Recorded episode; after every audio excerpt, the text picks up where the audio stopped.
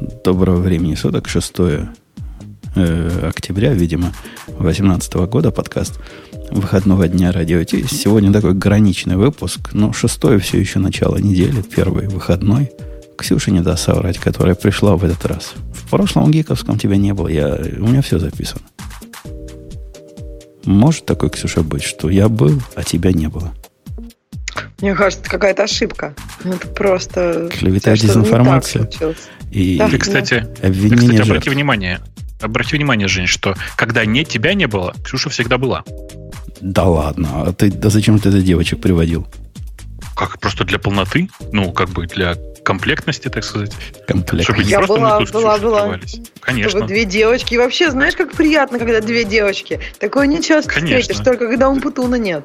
Самая высшая концентрация когда две девочки, говорит Ксюша. Нормально, да. Высшая концентрация достиглась тогда, конечно, на 23 февраля, когда были только девочки.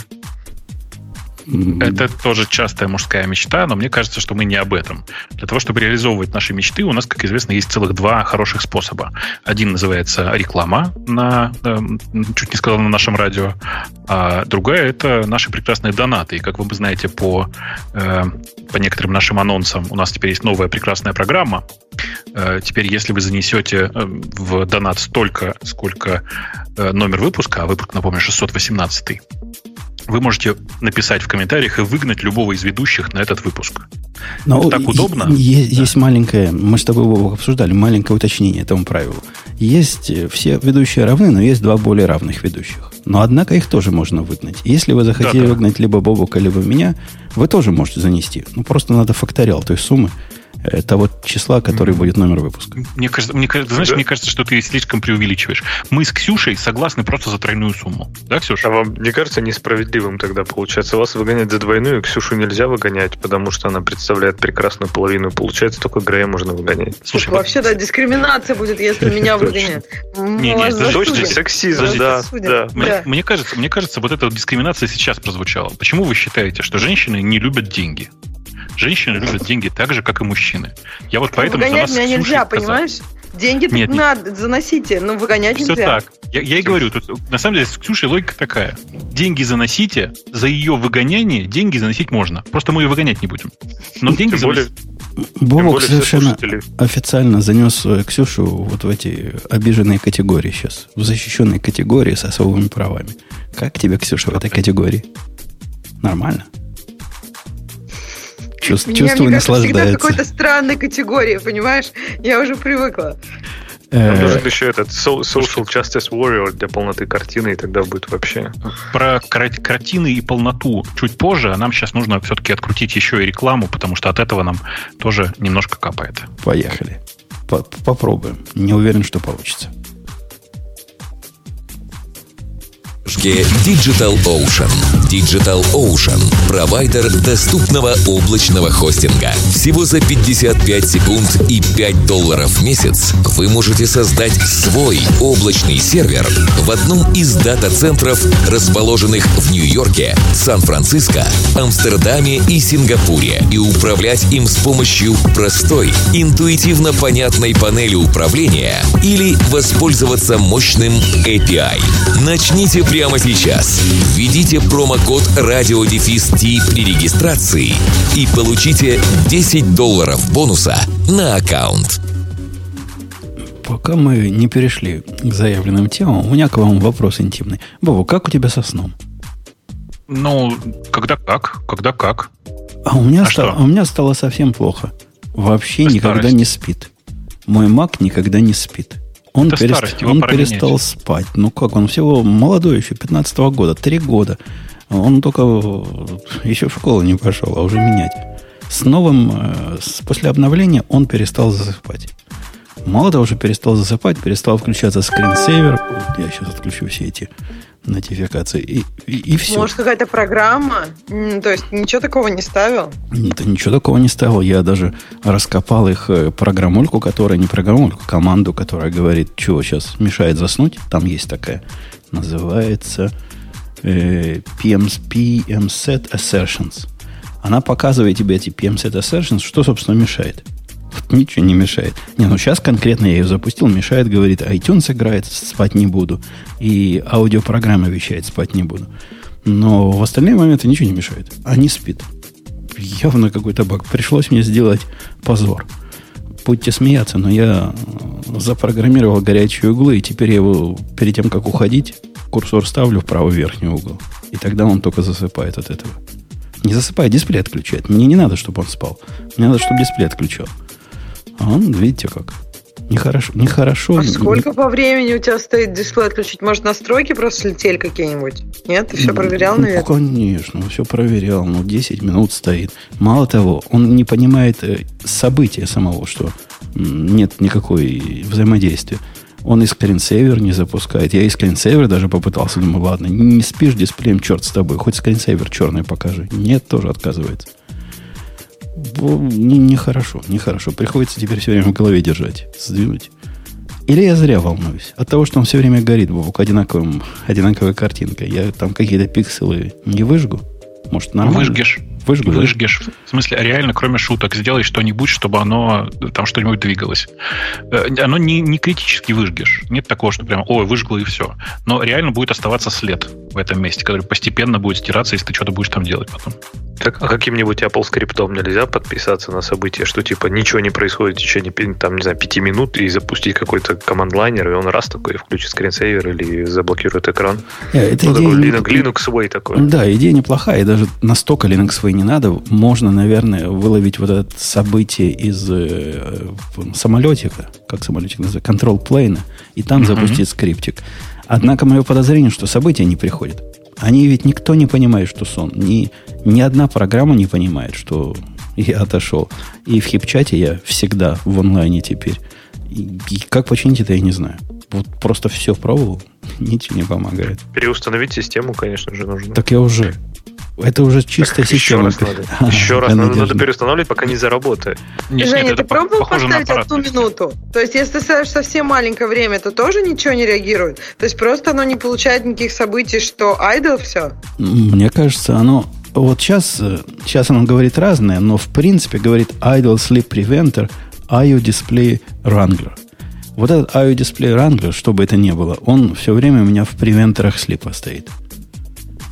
Что это такое? Почему это? Откуда Может, это? что это такое? А ее дисплей Wrangler? Да гуглил, гуглил. Жень, а, а если, прости за вопрос, настроить ход корнер и мышь увести туда? Вот это ж я так и делаю, да. Это работает. Работает. Это работает. Работает. Да. То есть не работает именно только слип. То да, не работает а, detection его, ну, определение не работает. А так все работает, да. Интересно. Интересно. В общем, страдаю, страдаю, страдаю. И давайте на этом, на фоне этого Слушай, страдания... С... Да. Да, хотел тебе сказать, а ты читал уже прекрасную историю, как мне кажется, глубоко технологическую историю про э, вчерашний уже аукцион Сотбис и Бэнкси? Нет, что продавали. Нет? Нет. Блин, это прекрасная история. Кто такой Бэнкси, ты знаешь, да? Нет. Это, ну, это никто такой... не знает, кто такой Бэнкси Бобу. Это, это ну, вот это сейчас классно было, спасибо. Это такой уличный художник. Э, в реальности никто не знает, кто под этим именем скрывается, хотя есть несколько интересных гипотез. Э, у него есть очень старая картинка, она классная. Э, там девочка и шарик. Знаешь, ну, девочка нарисована в черной графике, от нее улетает красный шарик, видно, что его только что выпустили из руки. В смысле, он у нее вылетел из руки красивая картинка, она когда-то была нарисована на стене, было сделано несколько, им же самим, самим было сделано несколько разных других копий, в том числе одна на бумаге, одна, и она была в ну, типа, вот так версия, которая была на бумаге, она была примерно метр на 70 сантиметров, и она была когда-то продана, э, причем продана, как это принято сейчас в, в описании говорить, в авторской раме. Э, и вчера состоялся аукцион, во время которого эту картину продавали. Ну, прям с аукциона, такой классический аукцион Сотбис. И произошло очень классное событие. Ровно с последним ударом молотка, когда было объявлено, кто покупатель, уже все такое, э, то есть ты понимаешь, да, удар молотка в этот момент владелец, картина поменяла владельца. Все как бы. Происходит удар. Ну, удар. ну да, я напрягаюсь, чтобы технологическую часть не упустить. А технологическая часть вот в чем. Ровно с последним ударом молотка э, шредер, вставленный внутрь рамы скрытым образом, заработал и сшредил большую часть картины. Большую часть, потому что как бы спасли или как?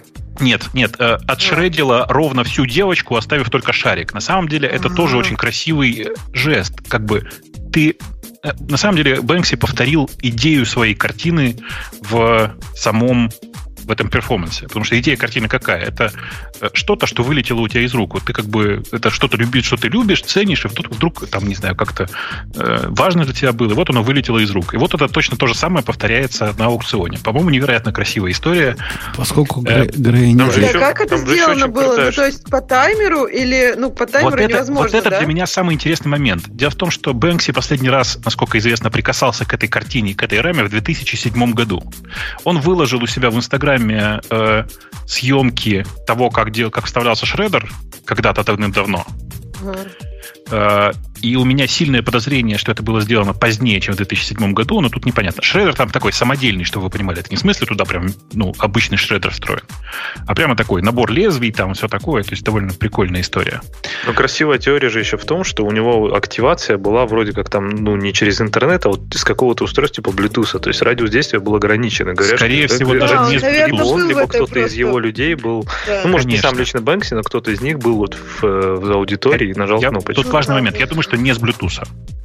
Потом, ну, я думаю, что, что это... то не, ну точно не так, интернет. Не важно, с радиочастоты какой-нибудь, не ну, важно. Да, важно, да. что э, картина была в таком виде с 2009 года. Она вот в этой авторской раме. Тут сейчас многие говорят, как это могло произойти, как аукцион мог допустить там типа чужую раму и все такое. Есть такой термин, называется авторская рама. Вот это авторская рама была, поэтому тут ничего не поделаешь.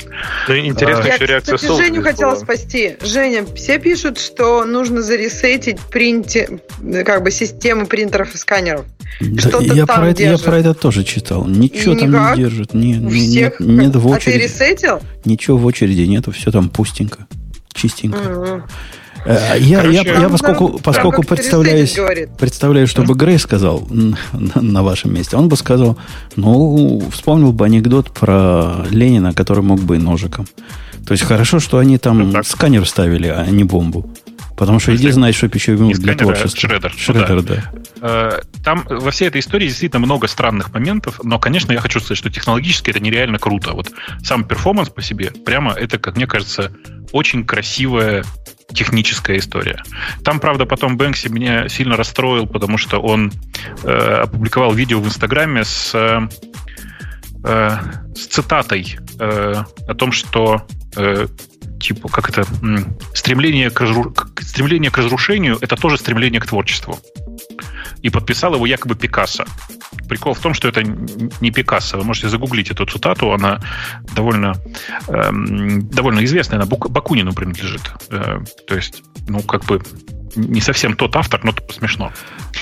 Ну вот, короче, по-моему, история классная, технологическая и э, очень красивый перформанс получился. Первый раз в радиоте мы поговорили про э, великое, про большое искусство. Э, да. От, да. От великого к малому.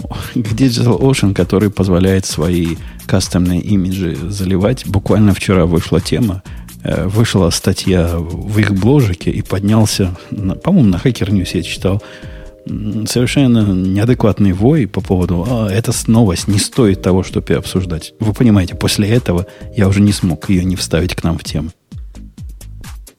Эм, э, пока мы не ушли в эту, в эту тему непосредственно, а тебе не кажется последние, скажем, годы, последний год, наверное, что Hackers News нужно переставать читать или как минимум переставать читать комментарии, потому что там ну, по любым самым нормальным поводам начинается черти что.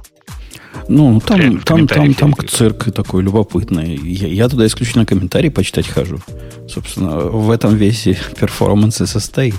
Э, весело там, ну, почти как на Reddit.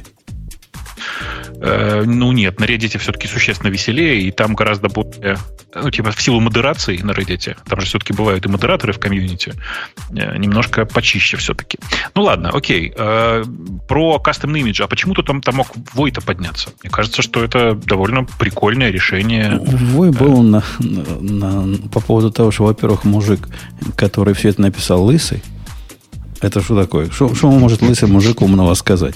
Это раз. А во-вторых, ну, что такого? Все, у всех уже есть. И вот у DigitalOcean появилось. И о чем тут говорить? Я думаю, тут есть о чем поговорить, потому что DigitalOcean обещал эту фичу, если мне не изменяет память, лет 5 как. Я тебе точно скажу. Нет, не 5, 4, с 2014 года. Во, о, по моим ощущениям, как пятилетка прошла. Ну, может, не полная, короткая пятилетка. Пятилетка в 4 года прошла. И, наверное, многие это ждали. И вот теперь дождались.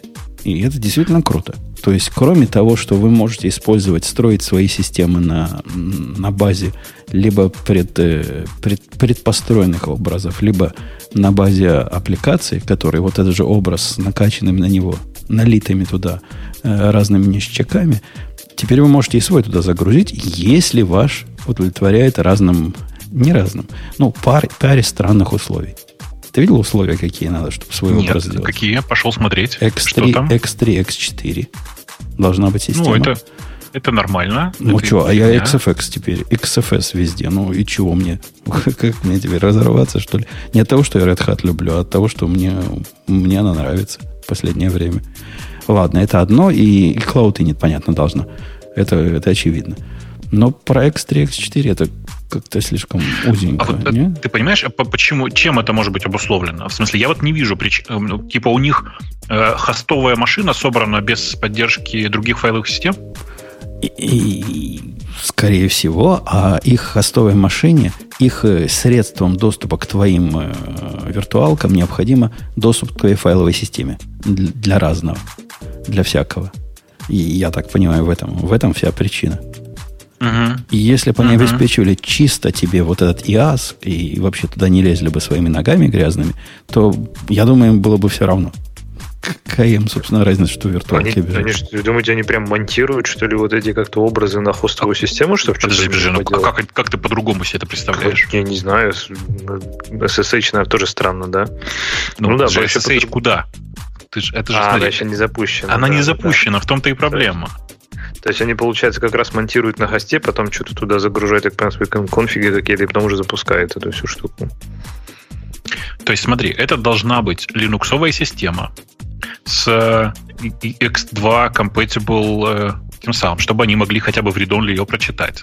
Она наверняка еще в каком-нибудь VDI или RAW формате, да? В смысле, ну, типа VirtualBox. Э, а, вот, и нашел, да, так и есть. Э, RAW, QCode 2, VDI, VMCode, ну, короче, все понятно. Э, действительно, все ожидаемые форматы, в общем. Да, да, да, да. Ну, понятно. А зачем Понятно. они вообще туда лезть-то хотят? Зачем они хотят ее монтировать, что-то с ней делать? То есть они же выкатили клауды, не там уже должен стоять и работать. Им этого мало, они что-то еще хотят поверх этого Ну да, а ты пробовал когда-нибудь мониторинг включать? Ты, ты знаешь, что при этом происходит? Они тебе в систему впендюривают там свой агент. А, это типа их именно мониторинг и DigitalOcean ну, или да, вообще? Да, их мониторинг DigitalOcean, который тебе там все меряет, а, обо всем рассказывает и, и обо всем доказывает. Им не Значит, только редонли надо, Бобок, им надо редрайт. Да-да, да, конечно. В смысле, я к тому, что могло, можно было бы подумать, что ему достаточно редонли. Но нет, действительно, им, конечно, нужна запись там. Да, ну, интересно, интересно будет посмотреть, как это все работает. Я понимаю, почему они этого раньше не делали. Там, на самом деле, есть понятное объяснение в конечном итоге, почему так. Ты же понимаешь, да, они ждали, пока у них запустится их, как у них называется, как у них Object, Object Storage называется теперь? Все время забываю. Spaces. Да, вот, типа они просто пока Spaces не было, видимо, все это ну, стопорилось. Потому что, скорее всего, ты заливаешь свой образ туда, вот, типа в S3 их. Ну да, так тогда где-то и сказано, что туда и кладешь его, и он должен быть какого-то определенного размера. По-моему, пока ими делиться нельзя. То есть, если я залил свой кастом имидж куда-то, я не могу с тобой поделиться своими гордыми э, Но, наработками. Ну да, я думаю, ты просто импортировать не можешь. Хотя вот я вижу там способ. Нет, я знаю простой способ. Заливаешь в э, Space Object, э, делаешь паблик ссылку, и вон я там вижу, видишь, надпись import via, via URL. Ага, ага. То есть можно. Так что можно. Крив... Можно. Кривенько, косенько, но не напрямую, но как-то почти напрямую это сделать. Короче, на самом деле решение неплохое, просто как и все у DigitalOcean, оно поначалу, они молодцы на самом деле, они многое поначалу делают на коленке как могут. Просто удивительно, что у них вот это решение на коленке заняло 4 года. Я не думаю, что они 4 года бы пилили в защиту DigitalOcean. Просто, ну, конечно. Мне кажется, им конечно. это не виделось как очень важная фича, что, кстати, напрасно. Идея о том, что все живут на, на Debian. У меня, у меня про Debian просто не могу удержаться история.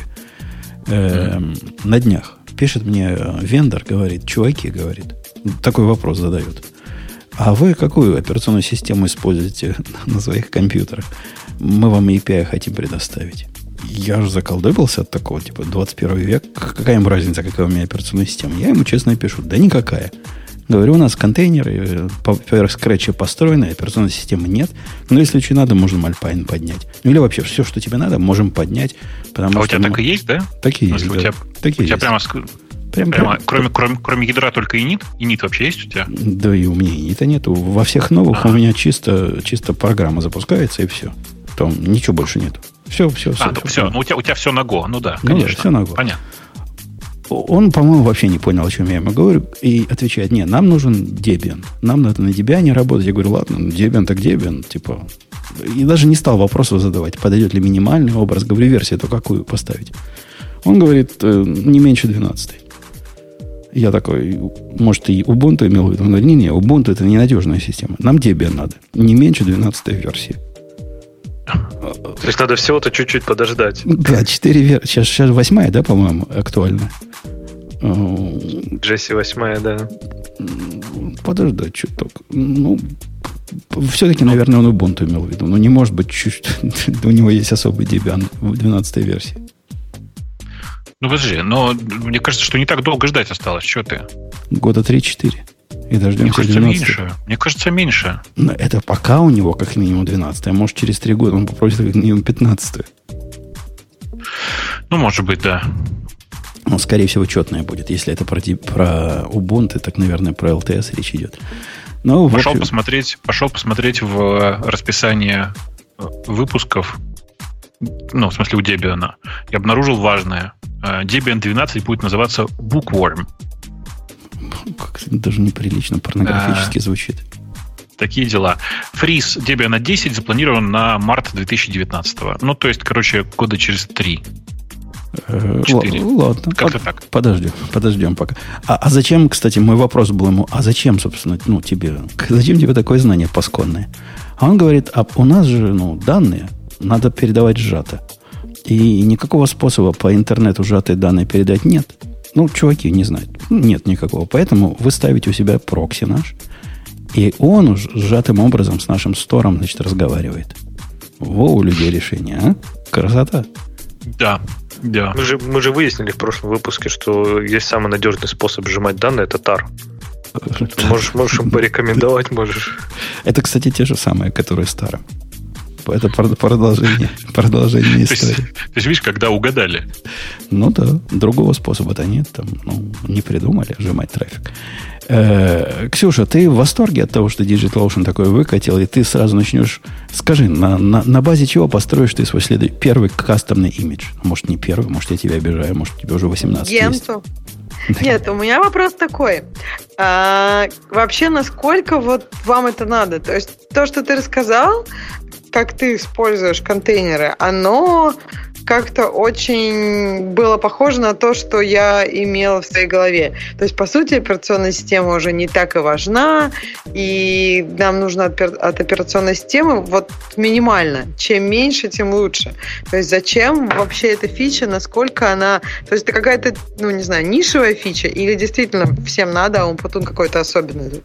Ну, я могу тебе case накатать. Например, кому-то хочется поставить систему минимальную по самой не могу. Какой-нибудь вот это Ubuntu, как она новая, Snap, да, называлась? Или не Snap? Ну, которая, которая, которая типа Корос, но, но от Ubuntu. Вот такую э, экзотику. Или, например, кто-то захочет базовый э, хостовый образ из Alpine собрать. Там, кстати, такие уже подвижки есть. Ну, чтобы совсем маленькое было, хватало исключительно для того, чтобы докер запустить, там, engine, и больше ничего и не надо. Или какой-нибудь Ranger или как они? Rancher, да, по-моему, это называется?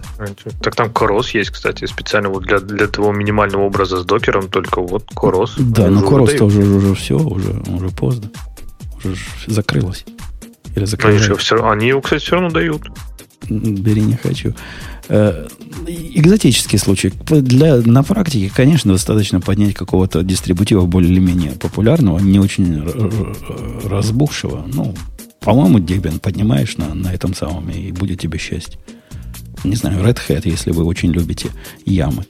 Или, или нечто подобное из Red Hat, CentOS какой-нибудь. если не хотите оплатить. Да. Не хотим. Не хотим. Окей. okay. Окей. Okay. Это у нас DigitalOcean сказал про, про и образы. А Scaleway, они живы, оказывается. Смотря, они мало того, что живы, они еще и S3 сделали свой. Так ты знаешь, как, как, они, как они развивались бурно? Конечно. Там буквально, наверное, год или два, ну, год, наверное, назад они прям очень активно хайрили, они там собирали какие-то безумное количество народу, нанимали и строили какие-то там наполеоновские планы. То есть они живые в живых.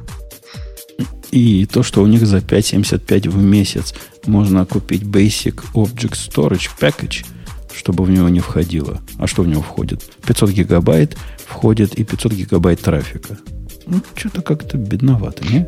За 5 Почему? За 5 баксов? По-моему, нормально. За 5 евро. 500 ну, гигабайт. евро, по-моему. Да ну ком, маловато. Ну, маловато будет. Mm. И, и дополнительный сторож у них стоит 2 цента. Не 2 цента, 2 вот этих, как называется, у евроцента. Так и называется, евроценты. Чего, они даже своего названия не придумали? Пени какая-нибудь. Ты не поверишь. Тут позор какой-то. Вот этих 2 евроцента за, за лишний гигабайт. По-моему, это так на вскидку э, в раза в два дороже, чем экстра, экстра гигабайт на самом дешевом S3. Mm-hmm. Никому ничего сказать по поводу того, какие они молодцы или наоборот. Но они сейчас, ну, я так понимаю, выкатили просто Object Storage, да? То есть это не, не файловая система или что-то такое, куда ты можешь перемонтировать, не какой-нибудь там глассир, а именно вот типа свой S3, короче, сделали. По-моему, на S3 совместимый по API. Ну, как, как выкатывают все на, а, на этой а вот это, кстати, А вот это же, кстати, ну, по идее, нехорошо. Oracle же за это как раз и надавал в свое время. Amazon а, ничего против этого не имеет. Ну, пока не имеет, правильно? То есть когда-то Oracle тоже ничего не имел, когда там, не знаю, Google начал делать свой Dalvik с такими же API, как у Java, а потом вдруг что-то резко начал иметь и вкатал им там иск на сколько там, 9 миллиардов, их пытались от них стрясти. Вот, так что мне кажется, это немножко очень стрёмно, когда компании прям делают ставки, мы сделаем все совместимым весь API. Понятно, что вроде как уже доказали, что это не является интеллектуальной собственностью, но Amazon может и обидеться в какой-то момент. И я думаю, что засудить, наверное, не засудят, но неприятности могут создать при желании. Я думаю, что Amazon этим заниматься не будет, э, потому что непонятно зачем. Э, при этом, ну, ничего не мешает в любой момент, что Scalaway, что прочим ребятам в любой момент поменять этот самый, этот самый API, и все будет прекрасно работать. Нужно же понимать, что я видел мало инструментов, которые ну, скажем, каких-то пользовательских инструментов, которые работают с, с S3 и работают с какими-нибудь другими его заменителями. В смысле, что все, что я видел, говорит, введите вот сюда вот амазоновский этот самый э, идентификатор, и все, я буду работать. Нигде не указано введите, введите домен. Не, у меня, Может, у меня был один случай такой. Мне надо было... Какая-то дикая идея была. Э, мина. Мина это называлась, да, штука? Которая такая, как S3, только можно локально поднять. По-моему, мина или мина. Мина S3 такая была, да. И я, я ее пробовал. Она действительно с S3 совместима. Вот ее, все, что же не пробовал, все как S3 работало. То есть такое бывает, в принципе. Да-да, но она работает как серверная часть S3. Ну, а зачем тебе другая часть? Другая часть это API, амазоновский API. Ну, его можно куда хочешь направить, если хочется. Ему да, endpoinты я... можно дать свои. Ну, ну да, просто видишь, типа достаточно же э, поменять э, название параметров для того, чтобы не, сов, не совпадать с, э, с официальной спецификацией от S3. Работает все технически будет. Все-таки S3, в смысле S3, э, S3 API это же просто обычный HTTP запросы. Ну, так, так, я тут с Лешей договор... Э, соглашусь. Также думали, наверное, и про интерфейсы. Это всего лишь обычные джавовские интерфейсы, собственно. Что тут нет. можно защищать? Ну, ну, нет. Ну, там, понимаешь, там название э, параметров значимое. А здесь, ну, что, какая разница? Это просто маунтпоинты. Не просто. Там тоже параметры есть. В гетах там параметры, в постах там э, параметры. Там везде, там дофига параметров. Больше, чем в интерфейсах там параметров именованных. А почему ты говоришь, что они здесь незначимые? Точно так же значимые. То есть это входящий параметр для твоей функции. Только вместо функции у тебя REST, REST endpoint, а там была, ну, именно функция. То есть там, мне кажется, ситуация как раз очень похожая. И, конечно, аргумент, да, что Amazon так делать не будет, им этого не надо, он, наверное, имеет место быть. Ну, а с другой стороны, Amazon, ему же прикольно, не прикольно, чтобы с него легко можно было мигрировать. То есть их же задача сделать вендорлог. Понятно, что не S3 это не их главная фишка, поэтому нет такого, что там им обязательно надо S3 как-то ограничить. Но тем не менее, им же тоже не здорово, чтобы любой человек там хостил, хостил на S3, потом сказал, а что я вон тут в этого дешевле, я перекину к нему файлы, а API даже менять не надо. То есть безболезненно легко уйти с Амазона, это же нехорошо для них. Не, они, они не дают тебе безболезненно уйти, потому что это кажущаяся э, простота ухода. Попробуй на вот этот скаловый уйти. Да, ты действительно можешь уйти, если все, что тебе надо от S3, просто хранить как блобы. Однако, если тебе надо хоть что-то другое, например, ты пользуешься э, автоматическими пайплайнами, которые есть в Амазоне, которые устаревшие твои данные переводят на более дешевый стор, а еще более старые удаляют, а какие-то промежуточные переносят на глассир – я посмотрю, как ты легко перейдешь. Нет, конечно, но я говорю, что я не говорю про конкретно вот этот случай там Skyway, что-то, вот эта тенденция, они делают совместимые API, э, многие компании делают API совместимые с Amazon. И действительно, пока Amazon делает вендор-лог своим количеством сервисов, это все здорово, но представь какой-то абстрактный Skyway, построить свой, там, не знаю, э, EC2, построить свой S3, построить свой Glacier, построить свои пайплайны, ну, вдруг, вот, да, с такими же API. И люди начнут уходить. Мне кажется, тогда Amazon уже не будет так спокойно спокойно реагировать. То есть понятно, что пока ты на нем завязан, то им все здорово. Как бы. Но как только... мне, мне кажется, ты не прав. Мне кажется, они фундаментально выбрали другую стратегию удержания. Их стратегия удержания – дополнительные сервисы. Ну, или я бы назвал это дополнительными сервисами, которые не исчерпываются API.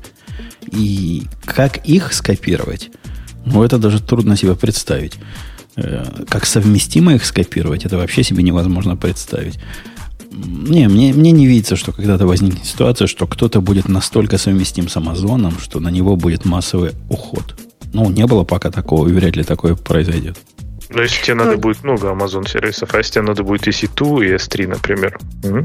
А, а, видимо, ты, ты тогда их особо не волнуешь. Если, тебе, э, если это все, что тебе надо, то, наверное, ты заказчик такого уровня, который и DigitalOcean прекрасно потянет, и Scaleway прекрасно потянет.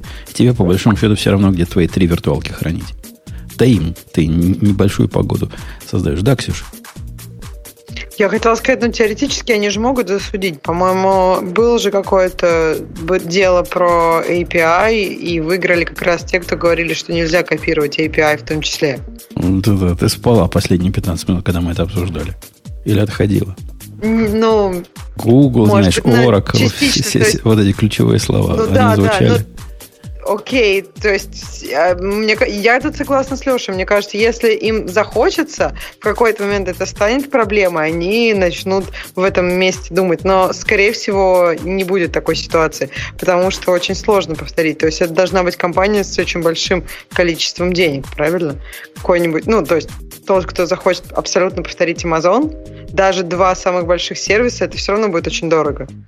Да, и на практике то, что мы видим, они не хотят ни Google не хочет повторить, ни Azure не хочет повторить. У них есть свое, они хотят свой стандарт. Слушайте, давайте вот на самом деле интересная тема, которую в прошлый раз мы перенесли на этот вы, выход, на этот выпуск. Э, э, приговариваю про Cloudflare, я тут внимательно прочитал про их Workers KV. Ну, сказать, что внимательно не скажу, там всего две статьи есть, которые оба, обе сомнительные. Одна обзорная, одна техническая. Э, кто-нибудь, кроме меня, читал про эту любопытную приблуду, я бы сказал? Mm-mm. М-м. Рассказывай. Э, они называют это быстрый Distributed Key Value Store. И за это копирайтерам, у них там свой Грей есть, который все это писал. Я вам зуб даю. Это, это в том числе и Distributed Key Value Store. Да, я согласен. Действительно, там можно по кию записать value. Однако весь цимис не в этом. Суть в том, что они попытались сделать такой интересный, ну, во всяком случае, необычный гибрид Key Value Store и, и FASA в одном флаконе. То есть функция как сервис. Поскольку value в этом сторе могут быть такие штуки, которые больше всего похожи на лямбды. Которые могут себя вести как лямбды. То есть Это такая... Ну, вы помните, когда... Не знаю, Ксюша, ты когда-нибудь разбиралась в детстве, вот как компьютер работает? Что для компьютера то, что он в память записывает, в общем, все равно. То ли это данные, то ли это программа. Всего лишь вопрос, как передать туда управление или не передать туда управление. По большому счету, вот эта свежая идея теперь и в Workers KV присутствует. То бишь, то, что записано в value, может трактоваться, как тебе хочется. И они тебе дают э, помощь и возможность, и API, и, и даже UI для того, чтобы это трактовать иначе. Получилось любопытный гибрид Key Value Store с, с лямбдами. Я такого ни от кого пока не видал. K-Lambda Store. K-Lambda Store. То, то бишь, в Value ты можешь записать кусок на JavaScript. В этом куске на JavaScript описать, по-моему, только на JavaScript. Хотя тут я зуб не дам, у них тут не густо с описанием. Э, описать, на что он реагирует. Он же может в другой, допустим, key или в этот же value, key value что-то записать в процессе. Они рассказывают о разных use cases, но все эти use cases, о которых они говорят, они вот как раз то, чем, то для чего люди лямбду используют. Какой-нибудь AUF сделать, какую-нибудь систему, не знаю, фоточки выкладывать, записывать, э, компрессировать на лету и потом отдавать. Все, все типичный сервер-лес. Весь этот мир, только он у них сжат до концепции key value. Так а в чем преимущество, что, ну, ну, окей, можно и данные, и функции хранить в одном key value storage. Ну, а как бы в чем фишка? Ну да, ну можно. Но, Они... может быть, этого никто не делал, потому что этого никому не нужно. Они это продают таким образом, говорят, чуваки, до этого момента вот все эти FaaS'ы, шмасы, это был такой serverless, который, ну, действительно serverless, однако он не очень дружественный к программам был. Поскольку он, у них нет такого могучего опыта, говорит Cloudflare, как у нас, в создании CDN. А поскольку мы гарантируем, что ваши функции будут бежать близко к заказчику, то это уже совсем другая история. Ваши лямбды будут бежать вот в той же близости, в которой мы э, кешируем ваши статические файлы. То есть, если latency до ближайшего дата-центра влияет на эту лямбду, ну, я даже не знаю, что она тогда может делать. Потому что, скорее всего, она упрется в то, что она будет либо откуда-то что-то читать, либо куда-то что-то писать, либо откуда-то что-то качать. Поэтому там 5 микросекунд, которые мы сэкономим на latency. Ну, какие 5 микросекунд? Ну, ты что? Ты Хорошо, когда-нибудь пробовал? 100, когда миллисекунд, 100 миллисекунд до ближайшего да, Блин, иногда, пол, иногда полсекунды. Ты зря так. Ты просто, мне, ты реально просто никогда не пользовался интернетом из, из Австралии или там, типа, сайтами, захваченными в Австралии. Ты попробуй. Да, разница реально. Не, ну, от, от Атлантика, Атлантика точно... реально 100 миллисекунд может добавить вот так, так вот нет. легко. Так нет, ну, так, да. Ну, конечно, так это есть у остальных всех всех клауд-провайдеров. Ты лямбду можешь захостить не обязательно в одном месте. Ты точно так же лямбду захостишь, не знаю, в любом дата-центре. И здесь-то фишка в другом. Здесь-то фишка в другом. Оно гарантированно выполняется из ближайшего тебе дата-центра. И мало того, что оно выполняется, да, Бобок, ты совершенно правильно фишку сечешь. Оно, оно же еще, это лямбда, чего-то куда-то записывает, чего-то куда-то читает из этого же самого Workers KV, который тоже будет гарантированно в ближайшем дата-центре от тебя. А как потом это будет синхронизироваться? Если кто-то другой попросит из другого дата-центра, они гарантируют всю эту синхронизацию между ними и отсутствие коллизии, и вообще все. В крайнем случае будет два тоннеля. Мы не знаем сейчас, как, как это работает. Это же теория. Так а в этом же и самое, в этом-то самая мякотка. То есть, если это не будет ну, сделано правильно, то нет смысла никакого. Слушай, справедлив, справедливости ради, если ты пользовался когда-нибудь, если ты реально писал лямбды для чего-нибудь, ты, наверное, знаешь, да, что никто так не делает, как, как ты говоришь. В смысле, никто в реальности не складывает э, данные из э, типа из лямбды куда-нибудь в какой-нибудь distributed storage, который э, ну, привязан к, к, этой, к этой же лямбде. Обычно для этого используется какое-то другое хранилище. Тут у тебя хотя бы опция есть положить все это сюда же. Они еще один use case э, рассказывают о том, что можно в этих key value, я не знаю, является ли он еще одним, но во всяком случае, на мой взгляд, еще один – в этих value можно хранить куски JavaScript, которые твоя веб-аппликация будет просто доста- доставать как, ну, как будто бы из файловой системы. И таким образом ты... Вот такой типа как S3, только такой S3 близкий к тебе. Что-то что вот в этом роде. То есть какая-то часть у тебя хостится в виде статических файлов, у них же лежит а какие-то JavaScript куски достаются из кей, причем могут доставаться динамически. Согласитесь, какая-то богатая, что за этой идеей есть, за всем этим есть что-то. Вот что-то богатое тут нет, есть. Я, я сейчас вчитался, прямо реально что-то есть. Там, правда, только JavaScript, вот пока, по крайней мере, насколько я вижу. Потому что, типа, типа там прям напрямую передается даже, что это application JavaScript, все дела. Но, ну, как бы ничего страшного концепт прикольный. А что бы тебе там нужно было бы, если не JavaScript? Слушай, ну, э, я просто на всякий случай напомню, что на серверных, э, в серверных системах, а это все-таки ну, функция именно, да, в смысле такая функция, выполняемая на сервере, приняты немножко другие языки программирования. То есть меня, конечно, питон ни, ни, ни одной но... нодой живы, я согласен, да. Что-нибудь еще бы хотелось. Скорее всего, что-то еще появится. Слушай, вот там у них очень классно в примере, я не знаю, то ли это ну, доведен просто до какого-то примитивизма, например, чтобы показать идею, но у них обращение там, например, к storage идет просто как типа synced orders, get что-то. То есть, может быть, они сделали вообще полностью прозрачное сохранение стейта. То есть, ты типа ты не делаешь еще один запрос к API этого workers KV, а ты просто говоришь, ну, как типа в map положить или в массив, он у тебя раз, и все это пересистится в KV. Ну, это прекрасная мечта, но вот я сейчас смотрю на э, всякие э, как это, всякие листнеры, которые написали они сами, и пока я там такого, конечно, волшебства не вижу. Но было бы круто.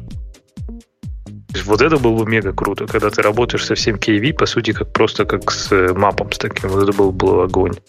И все синхронизировано, все по CDN разлито. Однако, согласитесь, вот э, подача этого материала настолько странная, что если бы я в него не вчитался, я бы просто решил, да и вы бы, наверное, просто решили, это действительно, как они пишут в заголовке, быстро Distributed Key Value Store.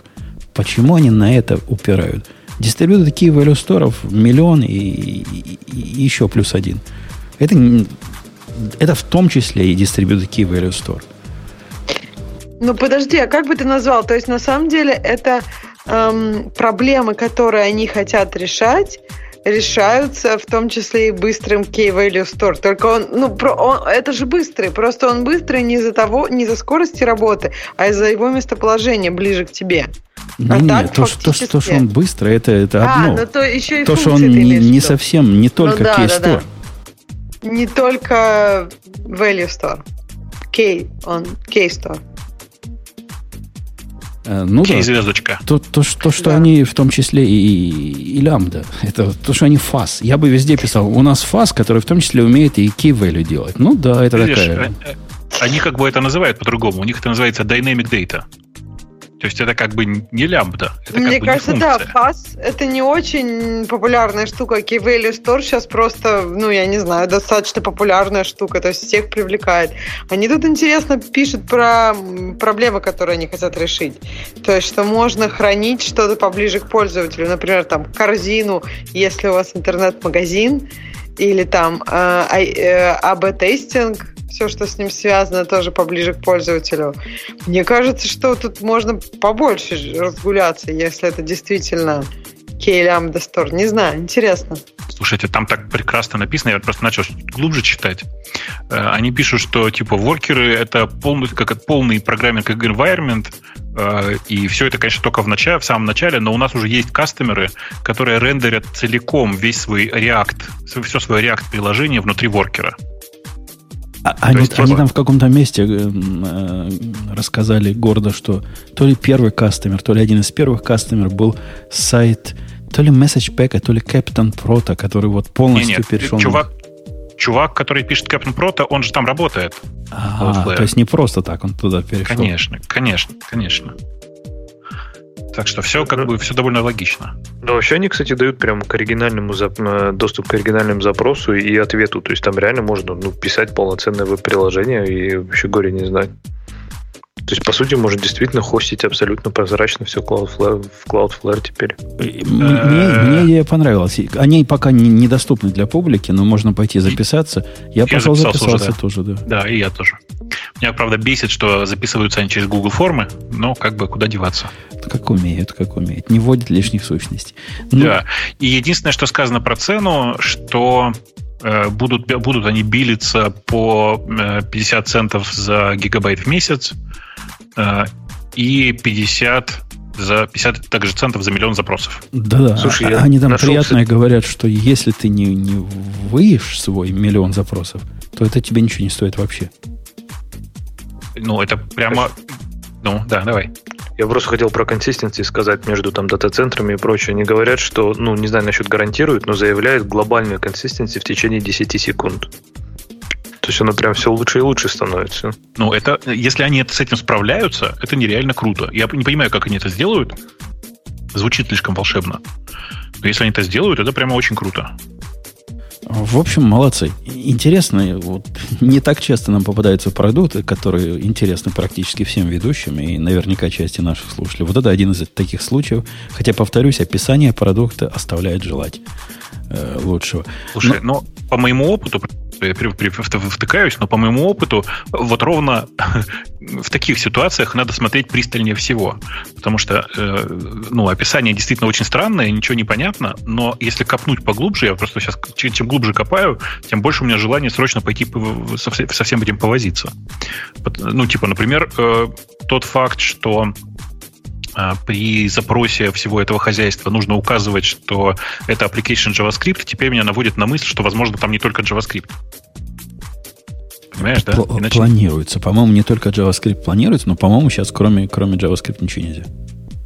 Да, я понимаю, но типа я пока готов и на JavaScript пописать. Ничего страшного в этом нет, тем более, что э, там типа э, видно, что это ECMAScript выше шестого, что автоматически говорит, что это 7-8 при, приличный язык уже хоть как-то.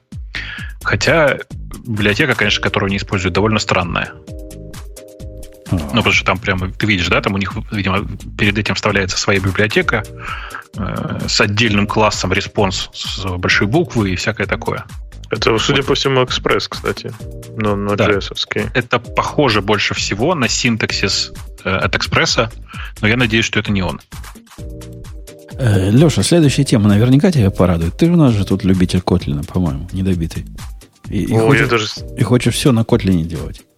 Я даже смотрел и keynote, и доклады, и вообще там столько всего вкусного. Ну так доложи, а, доложи в чем, в чем, ну, в чем цимис. Ну хорошо. Я начну издалека немножко. То есть э, сама новость, она как бы часть большей новости. То есть буквально вчера-позавчера э, в Амстердаме прошла конференция, которая называется Kotlin Conf. Это главная конференция года по Kotlin, в общем-то, организованная JetBrains, на которой были докладчики не только из JetBrains, там были вообще это всюду. А докладчики, и... подождите, я перебью, веселые были? Они же не зря в Амстердаме проводят.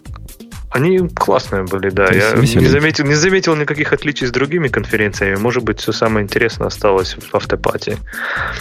И на конференции заявили очень много классных новостей про Kotlin. И одна из них, э, которую вот в статьях, на которую у тебя, собственно, ты дал ссылку, она звучит как Kotlin перед moving, то есть переезжает на Google Cloud платформ, и девелоперы могут, например, а девелоперы могут любить ее так же, как они любят Android. Ну, вообще статью надо, конечно, переименовать. То есть Google просто создала страничку, в которой они говорят, что ну, немножко образовывают людей, что на Kotlin можно писать и для бэкенда. Конечно, ничего не изменилось во время этой конференции. На нем всегда можно было писать для Google Cloud, для любой облачной платформы. То есть Kotlin всегда был, в принципе, языком, в том числе и для бэкенда.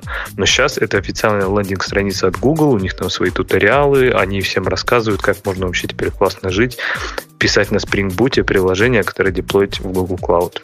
Вот в этом, собственно, и новость. Да-да, на Spring Boot, на Kotlin. То есть новость про страничку, да? Про страничку на, на сайте. Это не просто, просто прям... это страничка не у Васи Попкина, это страничка у самого Google'а. Ну, это вообще просто, я не знаю, надо побольше ну, новостей написать про страничку. Справедливости, справедливости ради, Ксюша, кстати, вот предыдущий буст просто безумный Kotlin'а был, э, когда вот они заявили на Android-конференции, на Google I/O, да, они сказали, что Kotlin теперь поддерживается для Android официально. И это просто был безумный буст популярности. Теперь, мне кажется, будет просто еще одна волна, и чему я вообще не нарадуюсь. Думаю, а не будет. Насчет, насчет Boot'а, а, мне насчет кажется, совсем разные Kotlin вещи. мы еще поговорим.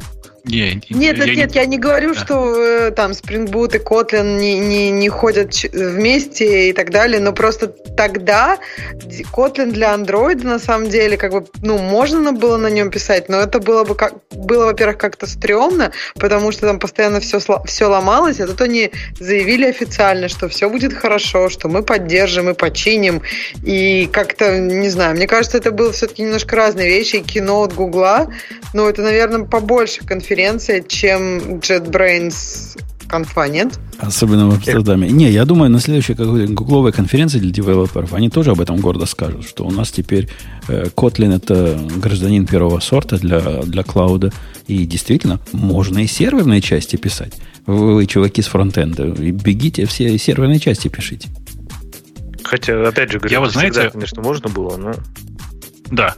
Э, я, знаете, что хочу сказать? Я каждый раз, когда смотрю на Kotlin, на его синтаксис, на то, как он развивается, я сижу и думаю, господи, вот как же мало Java-программистам нужно для счастья. Вот им дали просто какой-то 7-8 синтаксис. И они уже такие, вау, это наконец-то счастье наступило. Божечки. И такая же фигня на самом деле происходила с разработчиками на Objective-C. В смысле, что им дали язык, первые, первые свифты, они ничего себе э, интересного, на мой взгляд, не представляли. Там самое интересное началось вот сейчас. А типа смотришь на это и понимаешь, что на самом деле люди не на Swift бежали, а бежали с Objective-C. Ты и себе так, плохо ну, представляешь психологию, и, да. психологию джавовских программистов, которые радовались. Это те же самые программисты, те же 7% из джавовских программистов, которые радовались выходу Java 8. А, и вот ну эти да. же самые программисты радуются и Kotlin. Я понимаю, это малая часть тусовки. Остальная часть тусовки на Java 5 сидит и будет сидеть там следующие 15 лет. Кстати, Бобук, я с тобой не соглашусь, потому что если бы в JVM мире никогда бы не было никакой, никакого выбора и никакой, ничего кроме Java, то да. Но для как раз для тех, кто не, вообще радикально не любит Java, там есть скала. И скала... Не-не-не, подожди, подожди, подожди, ты меня не обманешь. Это любой на Kotlin, язык, который На Kotlin, во-первых, значит, давай, давай зайдем издалека. Во-первых, скала по синтаксису такое же фуфло, как Java. В смысле, такое же многословное, непонятное, неудобное, черти что. Я на ней тоже немножко пописал, и нет. Это первое. А второе, ты меня тоже не обманешь. Вот та толпа, которая повалила на Kotlin, она повалила на нее не, не с Java, а со скалы. Я, я, я не согласен. Не думаю. Я, не, скала, я думаю, скала сообщества, я думаю, не очень любит Kotlin. Да-да, я, я думаю, думаю, что как раз большая часть пользователей, которые не, не, не мало относятся к скала сообществу, побежала э, со скалы на Kotlin, потому что, повторюсь, бегут они от Java. Не, не, из а моего можно опыта... чуть-чуть добавить про Android? Просто ну. на Android Java 8 нельзя юзать, там до сих пор Java 7 и ничего больше, да. и поэтому Kotlin для них прорыв, потому что Kotlin, ну, действительно, по сравнению с Java 7, это прям очень очень неплохо. Э, Бобук, я тебя поправлю. На бэкэнде все случаи активных таких пропагандистов, которых я знаю, Котлина, они пришли не со скалы, они пришли с Java 8. Они с Java 8 распробовали, как да, это да. может быть, и пошли в Kotlin, так... как в лучшую Java 8. Ладно, а я еще, согласен, еще, да. Бобук, я тебе добавлю просто на это, что я, я, в принципе, я как бы с тобой спорю, но при этом я полностью согласен. Да, люди уходят в Java 8, но в этом и крутость Kotlin, что да, там добавили всего чуть-чуть, да, но это ровно то, всего что чуть-чуть? нужно, понимаешь? Ну, всего окей, чуть-чуть? не всего чуть-чуть, но они не ушли в разнос, как там Scala, да, то есть они построили, по сути, они построили современный хороший язык на JVM, и да, после Современный Java... хороший язык, в котором val и var. Ну, не смеши меня. Ну, come on. Ну, Опять же, по причине, правильно? Потому что полнейшую immutability сейчас ее нормально не ввести поверх Java. Я уже много раз говорил, что Java, так, она живет обратной совместимостью. Да, понятно. Это просто... Тогда давай мы обсудим, как прекрасно Windows 10. Она офигенная просто. Да, в ней периодически вылазят диалоги от Windows 3.1. Но она офигенная, зато просто совместимость от нее никуда не деться. Не надо Нет, ну объяснять ну, совместимость конечно. внутреннее несовершенство. Но мы живем не в мире, да, где у нас либо есть все, либо нет ничего. Вот Kotlin как раз стал золотой серединой. То есть Kotlin как раз стал тем языком, который очень многие люди, как я, например, очень давно искали. То есть это люди, которые хотели C-Sharp на JVM, только даже лучше. И вот они получили, в принципе, C-Sharp на JVM. Ну, и... смотри, э, смотри, я наконец-то понял, я наконец-то тебя понял. Ты просто отщепенец. Ты отщепенец от мира Java, которому, как, как любому человеку, который как, как бы не, не в Java мире, синтаксис C-Sharp она кажется гораздо более логичным. Это всем очевидно было, мне кажется, всем нормальным людям. С самого начала было понятно что C-Sharp писали нормальные люди, которые посмотрели на все ошибки Java и сделали как, как надо было. Сделали такие же. Да, но они много таких же сделали, к сожалению, это правда, ты, ты прав. Я про другое, про то, что, конечно а же... У меня еще к Бобуку вопрос, подожди, если Давай. ты прям совсем про другое. Вот ты говоришь, окей, Kotlin не очень, Swift совсем плохо. Не, не, ну, не, не, подожди, все не так, все не так. правильно? Эй, Python эй, намного лучше. Дорогая, Я нет, ты что? Смотри, у меня другая, другая мысль. Первая версия Свифта, первая версия Свифта, вот так по-другому скажу, она много всего заложила, но там такое количество какашек было. Я просто посмотрел на эволюцию Свифта, и я считаю, что просто лучше, чем Свифт сейчас на, на мобильном ничего нет. В смысле, Kotlin ужасен на фоне Свифта. Он просто отвратителен на фоне Свифта. Варианты писать на нормальных языках программирования для, э, для мобильных платформ на самом деле нет. А что есть нормальные языки программирования? Это такие, знаешь, типа, вот это такие языки программирования, на которых пишет много людей, и которые как бы привыкли. Есть с этой точки зрения даже JavaScript современный – это нормальный язык программирования. Он как бы не узкоспецифичный. Понимаешь? Он как бы generic язык программирования. Ну, ну не Kotlin знаю, я... достаточно дженерик. Нет, нет, Kotlin эти... Специфический довольно. Еще раз, вал и var это просто но, крест сразу. Но я, тебе скажу, но, я, но, я тебе, а. но я тебе скажу, что вот одна вещь у Kotlin, которая действительно многие люди ну, подтверждаются всякими опросами и прочим, и даже Андрей Бреслав со сцены говорил, что Kotlin один из самых lovable языков. То есть Kotlin, он вот что мне очень в нем нравится, у него никогда нет принципа э, what the fuck. То есть ты всегда пишешь на нем, и как бы ты просто пишешь, а оно так и работает, как ты задумал. И, и аргументы функции идут в нужном порядке. И функции называются, как ты их ожидаешь. То есть там нет какого-то трэша. Даже в том же в прекрасном питоне есть какой-то полный трэш, когда в map сначала идет, по-моему, функция, а потом коллекция. Почему? То есть, вот правильный, ответ, правильный ответ звучит так. Почему нет? Вот. И я к тому, что видишь, э, это а как раз есть люди. Вот. А и видишь, мы, мы, с тобой, как мы с тобой из разных лагерей, правильно? Мне кажется, дико нелогично писать сначала, например, функцию, а потом коллекцию. Я и в Kotlin коллекция. Я больше того скажу. Нормальные люди не пишут мап.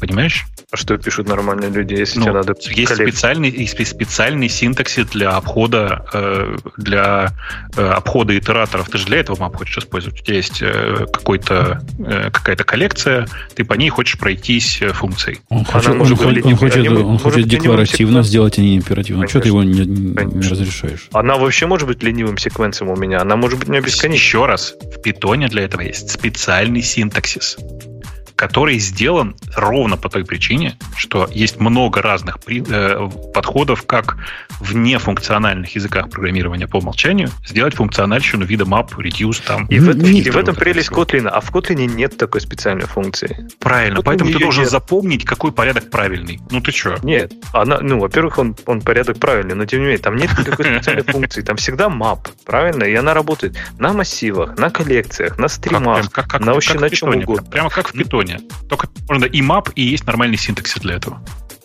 Так map это единственный нормальный синтаксис для конечно этого. Нет. Все остальные ну, синтаксисы мы придаем ну, конечно нет. Ну, конечно, нет. А, подожди, я вот не, не понимаю проблемы вашего спора. У вас что там, лямбду передавать в первым параметрам надо? В мапе? То есть не последним, как все нормальные люди, а первым? Вот так у вас там, Бобок, в питоне? Чего?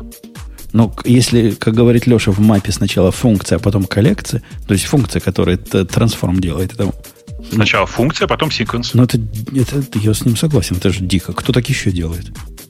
А, но если ты хочешь сразу давайте, инлайн определить смотрите, функцию, давайте, например, я вам... это чисто ну, технически неудобно. Ну да, но это чисто технически неудобно, если она не последняя. Смотрите, смотрите, значит, я вам сейчас объясню, почему именно так. Потому что языки программирования, они в среднем пытаются мимикрировать под английский язык. Правда? Нет. А, да. Ну, и они должны читаться слева направо, правильно? И они читаются слева направо, и, и в английском языке сначала обычно идет глагол, а потом сущность, которой ты этот глагол применяешь. Э, ну, понимаешь? Да, понимаю. Э, этот довод мне кажется слабым, хотя, ну, я, я его принимаю. Ну, Какая-то ну, просто... отмазка.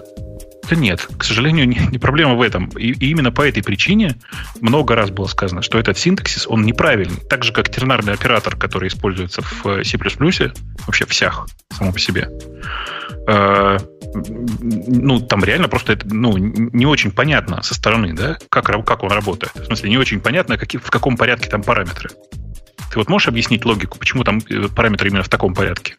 Ну, конечно, я могу объяснить логику как человек, который сам пишет подобного рода преобразователи. И мне технически всегда удобнее, ну, ну в, Go, например, хотя тут разницы в языке нет, делать то, что можно инлайн реализовать последним. Это визуально симпатичнее, легче читается, когда ты раскрываешь прямо в коде последнюю функцию, последний параметр в виде функции, или лямбда, или как бы оно у вас в языке не называлось, это как-то как как яснее.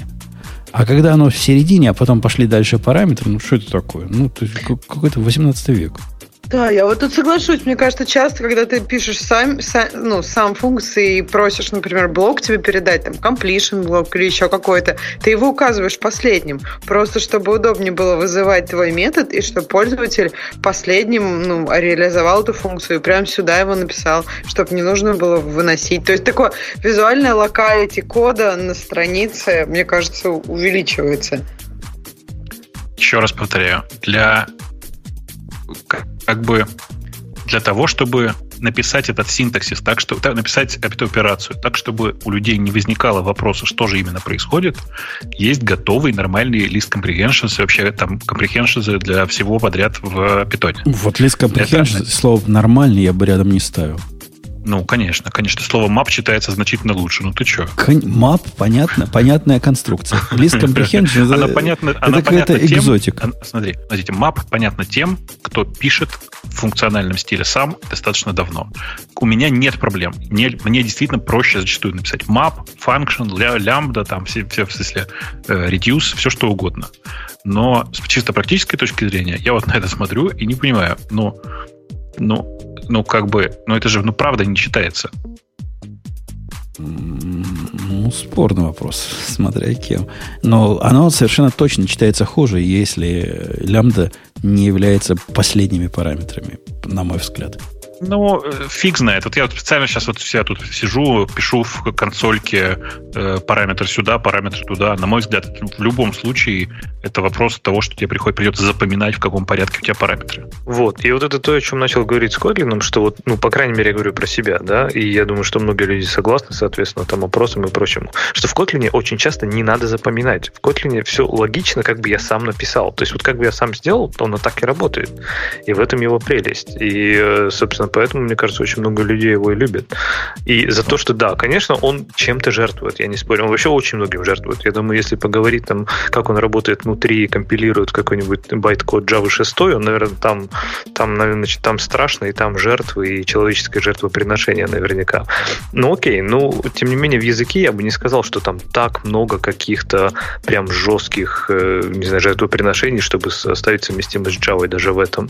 Ну, там, где уже JVM сама вот runtime не дает развернуться, там, понятно, уже ну, ограничения чисто физические, дженерики, да, которые испаряются Но на я, тайме. Я сейчас посмотрю, как будут объяснять э, проблемами рантайма э, проблемы в языке для Kotlin Native.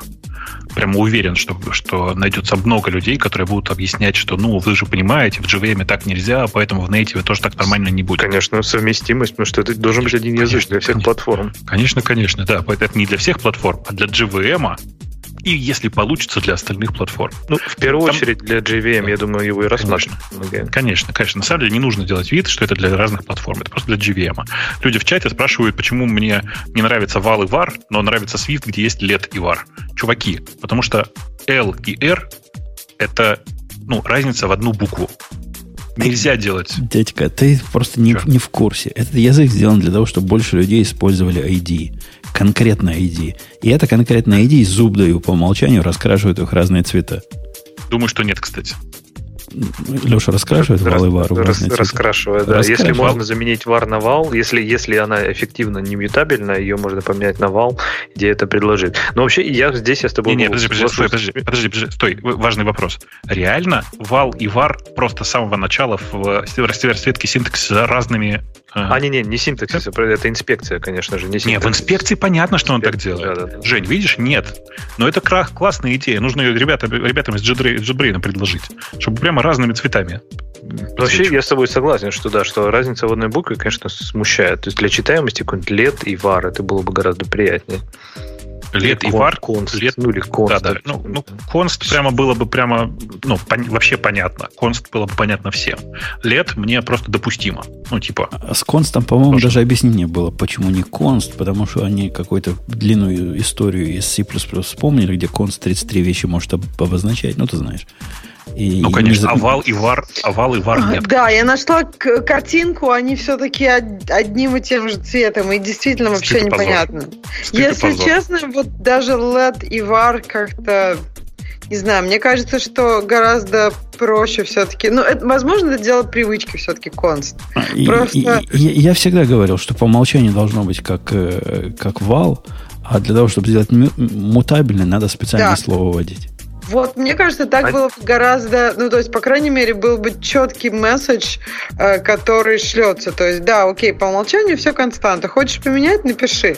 То есть, то же самое, как там, например, в Objective-C с массивами. По умолчанию ты сдаешь массив, и он неизменяемый. И, и как бы это привычно, адекватно, а вот это вот надо добавить LED или VAR, это как-то, не знаю, мне кажется, усложнение ненужное совершенно. То ли дело у ну, нас в, общем... в Go. У нас и проблемы такой нету. У нас и, и, и mutable не бывает, по большому счету. Да нет, ну то есть ты бы разве не хотел в Go, чтобы было immutable? Конечно, х- конечно, х- конечно хотел, особенно поначалу. Теперь не так уже сильно хочу. А почему теперь уже не так сильно хочу? Ну, потому что проблема mutability у них решается другим образом. Передачей, э, обмениваться не, не состоянием, а обмениваться сигналами. Это их своеобразный подход к решению сайд-эффектов, которые mutability может вызвать. Ну, подожди, данные-то у тебя все равно есть, или там просто value ну, type ты, и данными не, ты данными не должен обмениваться между теми, которые потенциально могут конфликты данных вызывать. Ты должен передавать их. Ну, каналы и все дела. Ну, ну да, в смысле, это просто другой подход к программированию. Э, чем-то, не, хотел сказать, что чем-то похоже на старый Objective-C, в смысле, как на канонический Objective-C, но нет, на самом деле вообще нет, там реально типа все завязано на каналы. Не просто на месседжи, которые в, в Objective-C передавались, а именно прям каналы такие. Но говоря, кстати, вот про разные подходы и прочее, вот это одна из еще крутых вещей в Kotlin, когда они переносят вот хорошие концепции из разных языков. Например, вот карутины, каналы, они, все, в принципе, все это с версии 1.3, это станет уже официально не экспериментальным, поддержка карутин. И библиотека, соответственно, это, кстати, вот это отдельная вообще тема для разговора, насколько круто они реализовали поддержку карутин. То есть в самом компиляторе реализован вообще просто необходимый минимум. Все остальное делает библиотека. И библиотеку можно реализовать ну, самому, если там захочешь хочется. Ну, есть одна JetBrains, конечно же, официальная. И там, по сути, можно как на Гошечке, только даже лучше. Там можно и со всякими там карутинами, и с каналами, и мутабельные, и немутабельные данные. То есть там прям такой го на стероидах получается.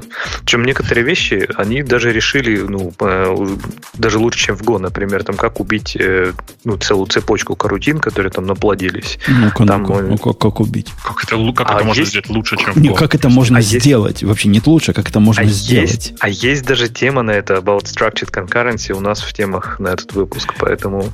Есть, но она не это... совсем про это, она немножко про другое. Это я выбрал эту тему.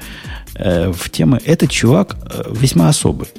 Я не знаю, кто он такой, но он известен в го-тусовке. Типа за авторитета считается. И двигает этот чувак идею о том, что, в общем, вызов любых корутин, неважно в каком языке, например, синтаксисом, Go, является злом примерно таким же, как вызов GoTo. Это как бы, как, вот в этом, собственно, его основной наезд. То есть в этот момент, когда ты вызываешь Go-рутину, твой поток управления, э, в смысле Go, GoTo, он просто уходил в другую сторону, а теперь он раздваивается. И, в принципе, он говорит не глупые вещи. Он говорит, что, глядя на любую функцию, представленную любым API, ты понятия не имеешь, произойдет в этой функции такое или нет. И никакого способа узнать, является ли там внутри какая-то асинхронщина конкурентная происходит, если там, грубо говоря, вызовы Go, пока ты текст не посмотришь, не узнаешь. И поведение тебе не очень понятно, собственно, твоего вызова. Ну, с этим он, он прав. Я, я спорить не буду. Просто решение, которое он предлагает, мне кажется экзотическим. Так вот, а, кстати, это решение, я сейчас секунду только отвечу на чат, когда ну, в чате говорят, что для Kotlin сделали там поддержку в рантайме библиотеками, еще кучу э, кейвордов. Кейворд один с точки зрения компилятора есть только один новый keyword, больше все остальное функции. И вот как раз в тему этой статьи, она как раз обсуждалась в Твиттере, по-моему, чуть ли не Марк Рейнольдс, по постил, и с Ромой Елизаровым потом они обсуждали в комментариях, что как раз Kotlin выбрал так называемый structured подход, то есть и этот чувак пишет про то же самое, что карутины, ну, карутины, асинхронные функции, асинхронные вызовы можно плодить только в каком-то скопе, который контролирует вызывающая сторона. То есть все, что там плодится, оно как бы остается, он у себя в своей библиотеке это называет nursery, по-моему, а в Kotlin, соответственно, это называется scope. И если, если что-то крэшится внутри этого, то есть все карутины, которые плодятся, неважно сколько их внутри по цепочке, да, вот это все дерево карутин, они принадлежат в общий скоп. Если одна из них крашится, например, если она тайм-аутится, то убьется все дерево. И как раз они решают это абсолютно прозрачно. То есть оно все, по сути, существует в рамках определенного скопа. А, и все иногда, живет и оно, умирает вместе. Оно, оно иногда э, существует в рамках определенного скопа, и, строго говоря, в год для этого есть э, определенная поддержка. Не то, что в Go в языке, поскольку язык он низкоуровневый, и, собственно, конструкция Go и конструкция каналов, она минимальна и вовсе не предназначена для того, чтобы вы прямо, прямо брали и свою э, конкурентную работу на них напрямую писали, хотя и пишут. Ну, например, для того, чтобы его nursery реализовать в Go, сегодня достаточно wait, wait group. То есть это тот самый скоп нескольких Go рутин, которые позволяют э, дожидаться окончания того, что внутри запущено, или error group, если тебе хочется еще и по ошибке резко выходить. Такого уровня, более высокоуровневые, не знаю, паттерны или, или элементы и так уже есть. То, что он говорит, что других быть не должно. И вот эта мысль его, мне кажется, несколько радикальной. Слушайте, вы простите меня, я просто, может быть, как обычно, встряну, как я люблю. Я тут пошел посмотреть, как реально реализованные, как синтаксис для каналов и всего прочего выглядит в Kotlin. Ну, я, сказать, что меня стошнило, это ничего не сказать. Я вам сейчас покажу кусочек прямо из официальной Да, покажи, покажи. Сейчас вот я в скайп сейчас вам кину просто. Женя, Давай. просто мне кажется, особенно порадоваться должен ты. Вместо прекрасного и супер красивого синтаксиса селекта для канала. Для... Не, не, не, Бобук, ну даже что? не начинай. Ну это ниже пояса игра. Ну, ну какой ниже пояса? А что это, это такое? Это не так выглядит. Я вам, ну правда. В смысле, это, это, а это, почему это, как, это как, так не выглядит. Ну, это... ну а что не так-то, скажи? Конкретно. Ну, смотри, очень... это, да, да, зрители не Давай, видят, да. но здесь идет использование прям на уровне suspend функций, селектов. То есть оно, ну окей, селект можно, но по сути для большинства функций ты будешь использовать там где-нибудь, не знаю, лончи, которые аналог там Go, да, или там async await, как элементы языка. То есть они будут вызываться как функции в контексте. Да, наверное, где-нибудь вот этот select можно его довести до крайнего значения. Там и он on receive и подожди, прочее. Подожди, подожди, ты меня не так, путай. а что значит, select, покажи пример, Леш, как, вот как, бы, как ты обычно используешь. Это база того, как вообще селекты в, в, с каналами в Go это самое крутое, что есть с каналами в Go, на мой взгляд. Собственно говоря, я просто читал э, рассказ Пайка о том, что им пришлось в какой-то момент на момент э, создания синтаксиса языка отдельно прописывать, как должен работать select с каналами. Ну, здесь, э, здесь э, интересно, кстати, заметить, что в Kotlin Select это не совсем гошный select. То есть гошный select в Kotlin это обычный one. Это, это конструкция языка, Чего? которая ничем не отличается. селект в Kotlin это обычно... Нет, это не так. То есть select, select... здесь select блокирующий. В, в Go, если у тебя есть дефолт, он не блокирующий, правильно? Он проваливается... Ну, если ты дефолт указываешь. Если ты указываешь дефолт. Если ты его вот. не указываешь, он такой же классический блокирующий, как, как и должен быть. Конечно, select с каналами в Go это просто велика... Особенно когда у тебя начинают работать wait-группы, вот это вот все. Ты прямо в этот момент начинаешь понимать, ради чего писали Go. А, в чате, кстати, правильно пишут, select'ы это закос под эрланговый кейс. А, да, select'ы в Go, вообще каналы и все, все это в Go, оно скопировано из Erlang'а, кложура и прочих других вещей, но зато, в отличие от других языков, это сделано внутри синтаксиса языка. В смысле, это органично вплетено в синтаксис языка. И вот в этом вся фишка Go для меня, по крайней мере. Ой. Простите. Ну да, а ну... Все, слушайте, интересно, а у нас в чате кто вообще люди понимают, о чем мы говорим или, или нет? Или это не важно никому? А, кто-то понимает, а кто-то спрашивает, на каком языке все эти люди говорят. Э, в сторону того, что, Бобок, ты говоришь, в Go это сделано хорошо, есть у нас статья, э, которая говорит о том, как это хорошо сделано. У меня до этого история есть.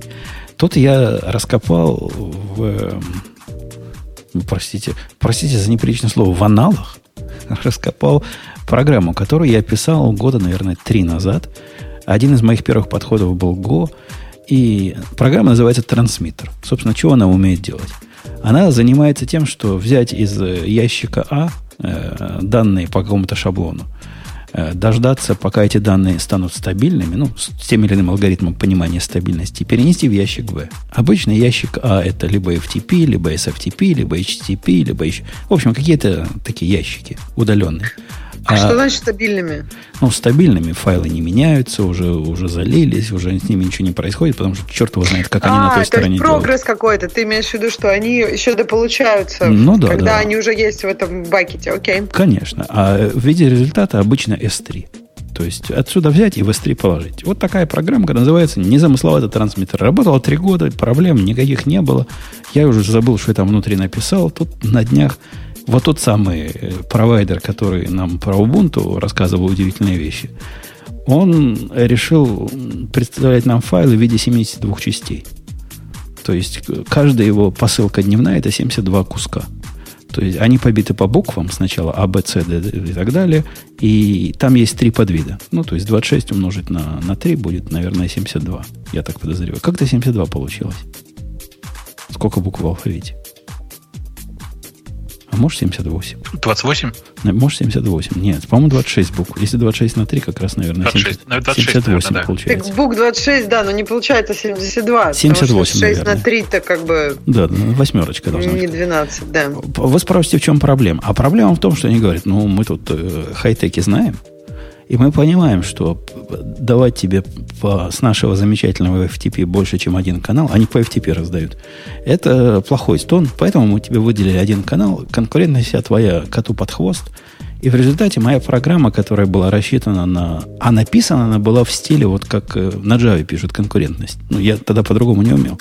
То бишь, запускается на каждый файл, ну, на, каждый, на каждую сущность, которую переходить, э, горутина, которая ждет там где-то, пока файл станет стабильным, до двух минут может ждать, и пытается, значит, его загрузить.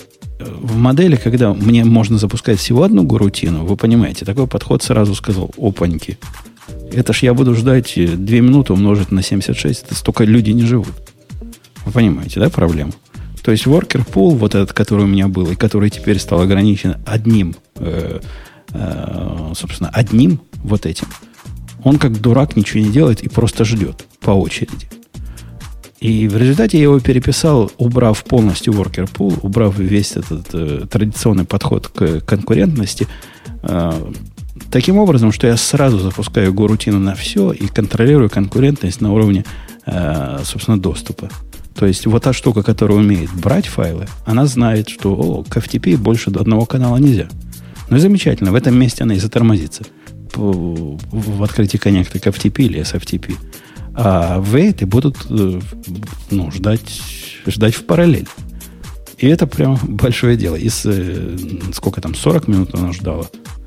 Э, Оно стало ждать все вместе, всего полторы минуты теперь занимает. Вся передача данных. Вот такая заметка о конкурентности в Go на полях. Так что не надо свои старые подходы, мальчики и девочки, тянуть. Слушай, а, мне вот интересно, а ты смог как? Ну, давай попробую я, что ли, со своей стороны. Мне интересно, могу ли я там за три минуты объяснить, в чем вообще фишка с этими каналами? Потому что люди, которые вообще ну, с каналами не, не писали обычно, они просто воспринимают как бы так. Они считают, искренне считают, что корутины э, это примерно как очень легковесные треды с preemptive мультитаскингом. И не понимают, что на самом деле самое это важное во всей этой истории это как раз каналы. Не-не, а они, они еще считают, что каналы это как queue в Java. А, Как blocking queue в Java. а, ну, типа, э, как бы это, давай так скажу, это на самом деле не очень далеко от истины, в смысле по какому-то общему подходу. Другое дело, что э, сама идея каналов, она немножко другая. Это типа Не, это, Особенно это очень, это очень далеко от истины. Да. Это близко к истине, только на уровне, ну, действительно, и там, и там можно передавать сообщения. Да-да, в смысле, что как близко к истине с точки зрения метода использования. И то, и другое это способ общения между, условно говоря, тредами. Или между там, воркерами, неважно. Просто в истории с каналами все это просто настолько легковесное, настолько чистенькое и настолько быстрое при этом одновременно, что я вообще... Я, я- я- у меня, по-моему, кажется, локов нет. В смысле, у меня локи каналами сделаны в тех вещах, где я э, ну, использую Go. Э, дядька, у меня семафор каналом сделан. Собственно, Да-да, как у ну, всех конечно. нормальных людей. Я не знал, что это как у всех нормальных людей. Я же вообще на Go пишу очень мало. Но по факту, конечно, каналы это просто ну, что-то велико, великолепное. И даже я не, просто... не сколько каналы, как сущности коммуникации, хотя сами по себе они, идея, согласитесь, интересная, когда вся коммуникация происходит исключительно через каналы, и тебе никакого shared state делать не надо, и поэтому защищаться против него не надо. Отсюда отсутствие immutability как большой необходимости в Go. У тебя нет shared state, который может быть shared. Ты state не шеришь, ты его передаешь в виде сообщений туда, куда надо. Но возможность сделать селекты в каналах, вот это прямо то, что каналы из прямо э, хороших-хороших превращает прямо в вау-вау. Тут еще важно вот что, что множественные селекты, в смысле селекты по нескольким, сразу по, некоторым, по нескольким э, каналам. Э, селекты с дефолтными значениями, ну, в смысле, не блокирующие. Селекты такие, селекты сякие. Там просто такая гибкость этого селекта.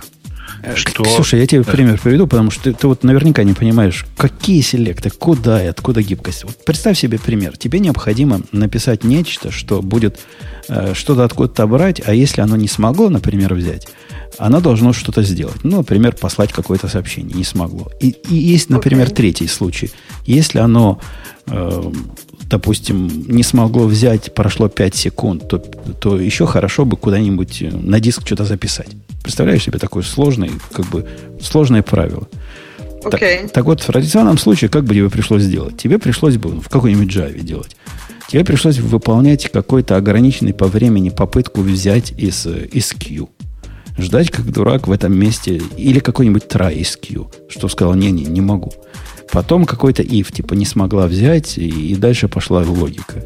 Ну, ты представляешь, да, вот как традиционно uh-huh, это линейно. Okay, да. Здесь это делается нелинейно. Здесь это выглядит как один э, встроенный в язык statement, который называется как statement по-русски. Как statement. Утверждение. Утверждение которое выглядит как select. А он очень похож на switch с кейсами. Ну, типа вместо слова switch слово select стоит. И в этом селекте ты передаешь э, список вариантов, с которых могут тебе прийти или в которые ты можешь посылать. Оно не только на прием, оно и на передачу также работает. И если в какой-то момент времени, когда твой селект выполняется, один из э, каналов, который ты пытаешься читать, или из, в который ты пытаешься писать, ну, срабатывает, ну, то есть он не, не разблокируется, то вот эта штука и выполнится. В результате вот тот, тот пример с тайм-аутом, который я сказал, может выглядеть как э, селект, в котором есть две части. Одна часть это взять из канала, из которого ты ожидаешь взять данные, а вторая часть взять из канала, который через 5 секунд сработает. Представляешь, красота какая? Ну, то есть вот эти вот действия остальные вполне статические ты тоже реализовываешь как канал ну, не как канал, а как селект. То есть вот статическое действие нет, нет, прошло 5 секунд, общее... прошло ага, 5 да. секунд, оно тоже может быть канальным действием. То есть э, твой тикер или твой таймер, или твоя вот угу. эта штука, которая 5 секунд ждет, она может что-то записать в канал, как любой другой поставщик данных. И тебе придет либо этот сигнал, либо это данные, либо то данное. И ты по нему выберешь, э, в какой ветке кода ты должна среагировать. Ну да, интересно, такая абстракция. И это все да, еще это... не блокирующее сверху. Ну да. Э, Оно может быть не блокирующим, да. Да, да, если дефолт указан. Да, да. да. Ну, дефолт это такой редкий случай. У меня вообще вот по поводу дефолта есть определенная пред, э, пред, э, предрасположенность. Мне кажется, если тебе дефолт реально нужен для работы программы, то есть какой-то э, smell у этого. Ну, примерно как если у тебя buffer channel нужны обязательно, и размер буфера больше, чем один – и это как обязательно для твоей программы, чтобы она работала, то что-то уже тут есть, что-то здесь пахнет. Жень, ты знаешь, пахнет иммигрантом, в смысле пахнет человеком, который давно уехал. У тебя не предрасположенность, а наоборот предубеждение. Предрасположенность к такой мысли. И предубеждение да, что, против, что, против такого подхода, нужен. да. Да, да, к тому, что дефолт не... Да, я тоже, в общем, недоумевал долго, зачем нужен дефолт, но потом в одном месте мне все-таки понадобилось, а там, знаешь, типа, ну, э, как-то оказалось, что иногда все-таки бывает нужно, но реально в одном месте. Ну да, у меня, у, меня есть, у меня есть ровно одно место, где мне конкретно надо buffer channel в тысячу элементов. Но это место конкретно, опять же, мною уже написано было 3-4 года назад, и сейчас бы я бы так не писал. Про баффер тоже, на самом деле, не совсем людям очевидно. Дело в том, что э, если ты находишься... Ну, в чем история? -то? История в том, что эти каналы, они по... Э, ну, как-то by, by default, они не, не буферизируемые. В смысле, что если ты читаешь из пустого канала, то ты так и будешь там сидеть и ждать, пока хоть что-нибудь придет. И наоборот, даже не так. Ну да, типа того. Э, соответственно, типа есть э, каналы, у которых есть просто ограниченный размер буфера который четко прямо указан. Да, которые не будут лочиться на попытку записи, э, пока, пока не достигнут насыщения. Да-да-да. Да, да, так есть. Мне, короче, мне, короче, кажется, буферизированный канал размером в один это как бы концептуальная сущность. Буфери... Не буферизированный канал это концептуальная сущность. А вот больше одного это уже э, очень редкий use case. Не, не, подожди, есть бывает, бывает не буферизированный канал. Ну, ну да. Канал с буфером единичка. Точно. То есть, как бы... С, вот с, эти с, два, я самое, считаю... А все остальное это просто управление твоей памятью, в смысле memory management. Все остальное это артефакты недодуманного алгоритма. Если тебе обязательно надо э, канал, который больше одного, ну, если пустой не подходит, ну, вот этот блокирующий, и больше одного обязательно требуется твоим алгоритмом, надо смотреть на твой алгоритм. Ну, ну, видишь, э, с высокой степенью вероятности это алгоритмы, связанные с внешним вводом-выводом, где просто бывают тупо задержки. И тебе приходится как-то так или иначе с этим взаимодействовать. Увеличение размера канала это всего лишь от, отсрочка неизбежной беды, которая произойдет. Ну, да, да, конечно. В смысле, это, это такое действительно отсрочка, потому что если у тебя все привязано к э, твоему input-output, в смысле, если, если ты все равно будешь тормозить на input-output, то рано или поздно ты достигнешь размера буфера. Да, и будет та же самая ситуация, которая с размером в один была бы, или даже с размером не в один, но просто чуть позже. Короче, я, я чувствую себя очень, как это сказать, passionate по поводу э, того, как в Go сделаны каналы. Я как раз страдаю, что в питоне этого в общем, как такового нет, на самом деле. Там прям нет каналов как таковых. И точно нельзя будет... Ну, я не верю, что кто-то э, в ближайшее время осилит и добавит каналы, да еще и с нормальным синтаксисом для селекта. А прямо синтаксис у селекта у, у Go прямо очень вкусный. В смысле... Подожди, какой-нибудь фреймворк разве не сможет это сделать? Знаешь, ну, не, не получится вот этой вкусности синтаксиса вот этого. То есть не получится сделать именно так красиво, как это сделано в Go в отношении селектов в первую очередь. Все остальное сделать можно ну, я прям уверен, что даже наверняка уверен, что такие каналы, какие-то каналы уже есть, кто-нибудь реализовал какую-нибудь библиотеку. Но вот прямо сделать такой синтаксис на уровне языка все равно никто не возьмется. Ну, типа, это нужно прям язык курочить. Ну, и когда это будет в продакшене, неизвестно когда. А автор этой статьи, которую мы обсуждаем, он, когда рассказывает, что в ГО сделали правильно, он тоже, тоже такую неочевидную мысль высказывает, которая несколько пересекается с тем, что мы тут выше сказали. Он утверждает, что из-за того, что вот эта модель блокирующих и не блокирующих каналов практически одна и та же, то это выглядит так со стороны, что нет особой разницы между синхронным и асинхронным кодом. Это как бы всего лишь настройка. Ну, создал ты канал блокирующий. Вот у тебя весь код твой синхронный. Однако код свой от этого менять вообще не надо. Он просто становится синхронным или вдруг становится асинхронным. И действительно прав. Я об этом в таком контексте не думал, но что-то в этом есть. Э, это очень клево, и мне, ну, мне, мне кажется, такой подход классный, но мне кажется, тут возникают сложности. Э, писать асинхронный код намного сложнее, чем синхронный. И поэтому, если ты пишешь всегда так, для синхронного кода не всегда это очень эффективно. Mm. Так а тут фишка-то в том, что он остается линейным, самое главное. То есть, по сути, ну, рутину можно запустить, там, и рутины, наверное, теоретически даже на одном потоке. То есть, это не обязательно, что будет несколько, несколько тредов и так далее. То есть, по сути, он, он даже как бы, он, он асинхронный, но при этом он, он не блокирующий. То есть, он конкурентный, но при этом он не обязательно асинхронный. Он может быть синхронным и конкурентным. Если это хоть какой-то смысл вообще имеет. Чего асинхрон? Preemptive ну, concurrency. Это да, да, да. Он преемптив, именно так, в смысле. Ага. То есть не будут бежать там две, потенциально две горутины могут бежать одновременно, да, но они, по сути, не обязательно будут бежать да, на параллельных потоках. То есть они будут, ну, могут использовать даже один поток и бежать конкурентно. Но и при этом они почти всегда бежат, они почти всегда, всегда бегут в одном, в одном потоке. Там вся Именно. фишка в том, что э, реализация вот этих вот зеленых тредов, ну, в смысле, вот этих горутин в, э, в Go, она, в общем, существенно быстрее, чем системные треды.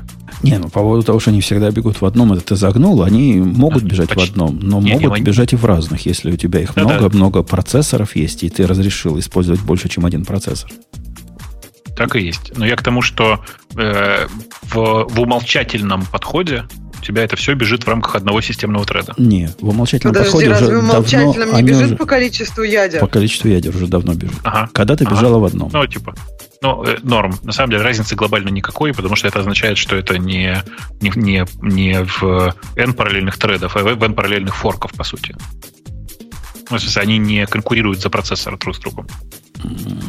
Ну да. По-моему, там вот этот скеджулер хитрый, он пытается их разбросить, если действительно возникает конкуренция. Хотя тут я зуб не дам. Небольшой специалист, как у них скеджеринг работает. Э, да, вот автор говорит, Go сделано это правильно, я согласен. Я, с предыдущим автором, который говорит, что Go синтаксис и корутина это новый подход э, Go э, э, я бы сказал, э, фигня.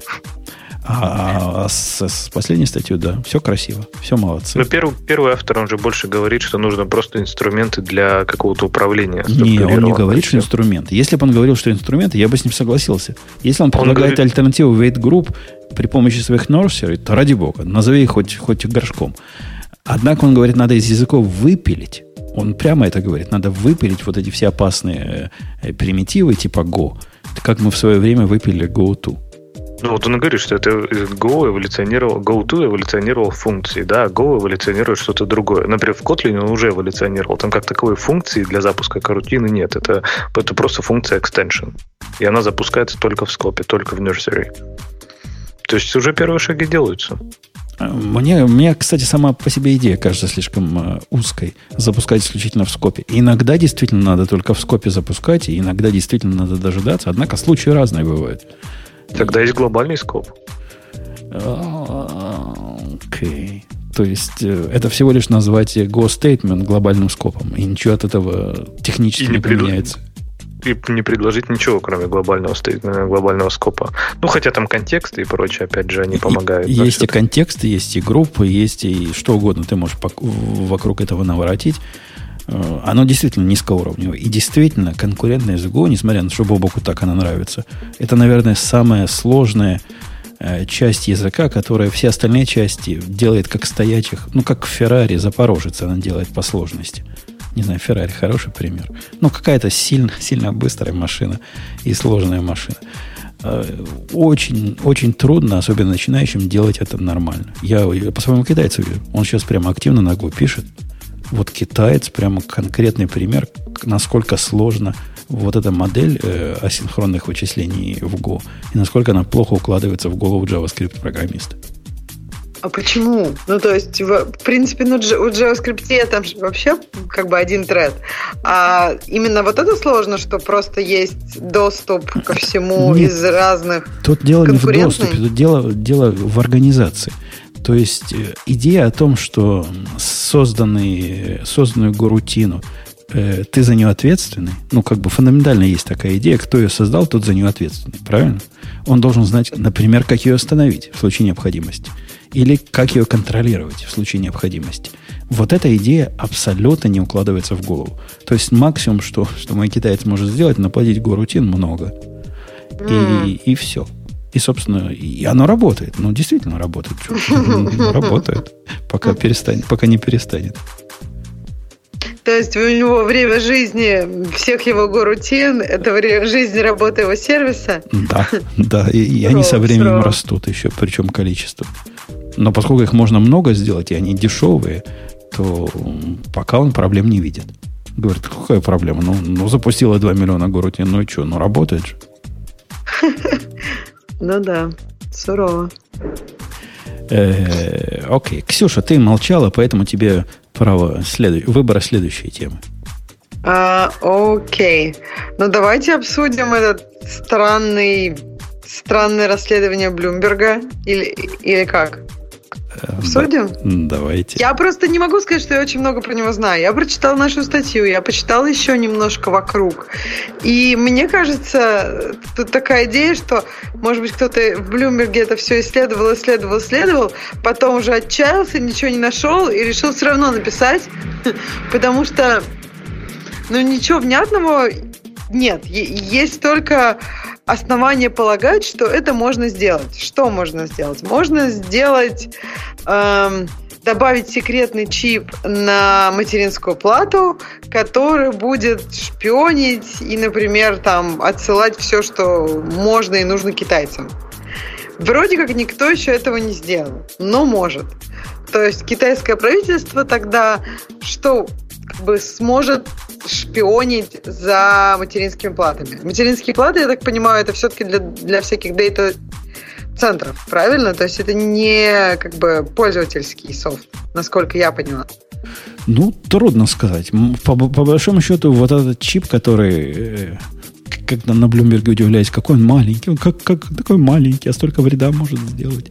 Его можно впендюрить, в принципе, в любую материнскую плату. Э, есть, Бобок, ты в этой истории разбирался? И в чем да, я покопался в ней тоже. Покопался в ней тоже Раска, немножко. Расскажи нам про SPI, про QSPI и почему между ними, если поставить такой мелкий чип, он может вреда наделать. Нет, это, мне кажется, так далеко тут уходить не нужно. Нужно понимать, что вообще появление любого мелкого, любого, на самом деле, даже самого маленького чипа, который так или иначе имеет доступ к твоей, к твоей фирмваре, в состоянии сделать все, что угодно. Просто вообще все, что угодно.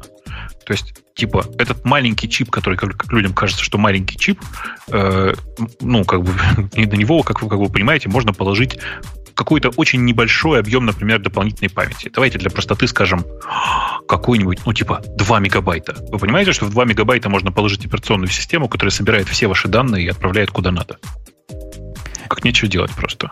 Ну, это не то, что он имеет э, доступ к, к, к загрузчику. Это, собственно, и есть загрузчик, который... Это, конечно. который читает из флеш, э, что надо загрузить, и выполняет все это дело. Внутри там бежит Linux, что тоже сильно кого-то удивило. А где сейчас Linux не бежит? Хотелось бы спросить всех этих людей.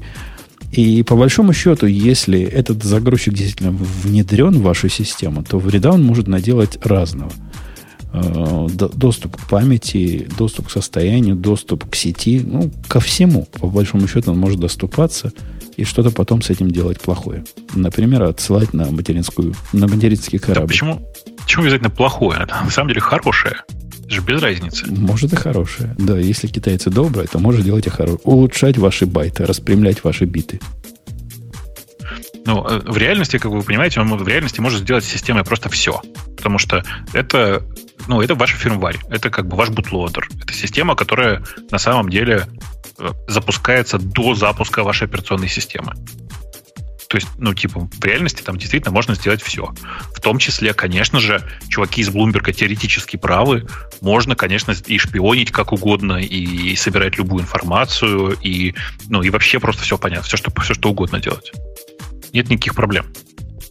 И вроде Другой, этот чип, да. они говорят, э, они его нашли, да, раз они его показывают на фотографиях. То есть он впаян между э, тем бутлодером, который они ожидали, тем э, вот этим э, key SPI загрузчиком рядом, поскольку на платах есть место и для такого, и для четырехножного, и для шестиножного. Э, типа более современного и менее современного. И оставлено производителю, а речь идет о супермикро материнских платах, э, поставить тот или тот. И вот вроде бы они нашли, что стоят оба, да, я так понимаю. И вот да, второй да. это как раз злобный. Да, все так. При этом, на самом деле, мы никаких деталей на самом-то деле не знаем. Ужас ситуации в том, что статья, написанная о Блумберге, она крайне поверхностная. Выводы, которые сделаны в статье, которую обсуждаем мы, сделаны э, на, на фоне иллюстраций в статье Блумберга. Анимации Мы... даже, по-моему, там анимации. Да-да-да, из анимации и иллюстрации. Ну, то есть, типа там, чуваки, глядя на анимацию, на конкретное платье, определили, что это был микроблейдовый модуль, кажется, типа, который 61, 6128. Вот, типа, скорее всего, это 6128 модуль, а что там может быть, а как там установлен Quad SPI, вот это все. То есть, очень теоретические измышления. Тут э, вот что, ну, как мне кажется, реально интересно то, что все эти размышления, они не просто теоретические, они, ну, вообще просто абстрактные. Ведь напомним на всякий случай. Э, в статье было сказано, что э, Apple и Amazon нашли у себя такие, э, такие установленные чипы, обратились за помощью к правительству, что отдельно вызвало у меня вопросы. И случайным образом это как бы случайно утекло в Business Week, да, из которого потом это переписал Bloomberg если я правильно помню э, последовательность событий. То есть никого не смущает, что Apple с Amazon зачем-то пошли в э, правительство с этим. Вам это странно Интересно, в какую ветвь правительства, в какой власти они я пошли? Тоже не понимаю. Я а, тоже не ФБР? Понимаю. Подожди, куда они пошли? Что-то мне кажется, что как-то ты уверен? В оригинальной, что... стать... в оригинальной статье. В Блумберге. Если я, и, по-моему, первая же статья была то ли Business Week, то ли что-то такое. По-моему, Bloomberg а, был первый, и, по-моему, там не было такого. По-моему, что вот Apple и Amazon пошли к правительству. Это Они, что-то об... вот Если я правильно помню, я, я, я, я поищу сейчас формулировку, но если я правильно помню, э, да, это, конечно, был Business Week, в смысле, ну, это подразделение Блумберга само по себе. Okay. А, э, ну, в смысле, сайта Bloomberg, просто uh-huh. подразделение называется Business Week. Если uh-huh. я правильно помню статью, там говорилось, что э, э, типа, я уже не помню, то ли про Apple, то ли про Amazon, что они обратились за то ли за помощью, то ли за консультацией, то ли еще зачем. Там формулировка какая-то классная была. Э, собственно, в правительство. И оттуда и пошла вся эта история потом. Вы можете почитать статью отдельно, я могу ее плохо помнить, честно. Реально, я ее читал очень-очень-очень бегло. Но у меня сложилось ровно такое впечатление. Не-не, там было что-то такое. И меня еще тогда удивило, особенно на фоне того, что, что в правительстве происходит, происходило с этими слушаниями, я еще подумал, ну да, обратились в Конгресс, наверное. Там-то им точно помогут. Да-да. Мне тоже, точно. мне это кажется очень странным, что Apple и Amazon такие, ой, бедные, мы бедные, сами ничего вообще не соображаем. Чип же такой маленький, пошли-ка в правительство, они нам Конечно. расскажут, что делать. Чип такой маленький, наверное, китайский. Точно, точно. Да, да, у нас-то у всех большие чипы, а у них Это у тебя большие, а у меня 7-нанометровые вообще все в моем новом телефоне. Она маленькая, представь, 7 нанометров. Это что такое? Слушай, ну ничего, наше шоу для людей с любыми чипами. Любо, Главное, люб, не размер чипа, размера. а умением пользоваться. Точно, да. точно. А, так вот, ну как бы это, это одна, один вопрос, там, какого черта это произошло, если я правильно прочитал, опять же. Возможно, я, ну, Ксюша права, и я что-то не так прочитал. А вторая история другая, ну, гораздо более неприятная. Напомню на всякий случай, и Apple, и Amazon выпустили э, заявление, в котором сказали, все не так было, мы вообще ничего такого не было, мы ничего не находили. Да, а, э, Apple кстати, точно уже опроверг это. Есть статья такая, что как бы Bloomberg написал неправильно, никаких мы чипов не находили, ни в какое правительство мы не обращались. Да-да-да. да. Это какая-то ерунда. Странно. То есть э, это действительно очень строн, странная история. А, в FBI якобы они обратились. Ну, куда же еще? Да. Там, там-то помогут точно. Там, там все, все чипы повыковыривают. Цитата из ответа э, Apple. Там они пишут, что The Published Business Week Story э, э, опубликованная Business Week история также заявляет, что Apple в кавычках э, сообщил об инциденте в ФБР но оставил детали об, об, по поводу того, как это э, на самом деле произошло, ну, как бы э, где-то, ну, как, ну, типа, скрывает историю о том, как это произошло, э, никому про это не рассказывая даже внутри. То есть, как бы, э, очень странная история сама по себе, с учетом отношений Apple и ФБР, как вы, наверное, знаете. Короче, очень странная, очень стрёмная история. Э, моя версия такая, что кто-то решил красиво шартануть, потому что э, на фоне этой новости самое интересное было смотреть на акции компании Супермикро, которые ты, я не знаю, ты, ты такой дроп видел, Жень, когда-нибудь вообще? А ну сколько упало? Я не следил за ними на, на открытии минус 55%. Бывает, бывает и хуже. Ну да. Не-не, ну типа, понял, да, минус 55, 55 в смысле, ну, типа вдвое, короче. Они упали в, с 22 до 11. Понятно. Ну, бывает. Это не то, что уж совсем прямо никогда такого не было, и вдруг опять. Не, бывает. Ну, ну это сильно. Это, это сильно. Бывает. Ну, конечно, никто не ожидал этого, этого. Не то, чтобы супермикро там хорошо перформили последнее время, но очень красивое падение. И ну, если кто-то об этом знал, э, например, чуваки в бизнес-уике, э, то заработать они на этом могли хорошо. Прям ну, прям хорошо. Ну, и опять же, хочу тебя, Бобок, тут предостеречь. Это все совсем не такие простые штуки. И Конечно. Это не, та, не так просто делается, как кажется. То есть, не, не, я, если я они знаю, действительно в лоб вот так, вот так это делали, то они уже наши клиенты. Да, конечно. Нет, я вообще не сомневаюсь, что на самом деле все... В реальности все совсем по-другому, и возможно, что это вообще просто конкуренты кого-нибудь в супермикро. И напомню, что э, сейчас вообще неплохая, не, не, довольно сложная политико-экономическая э, ситуация между Китаем и, и Америкой, и вполне возможно, что это чисто политическая история.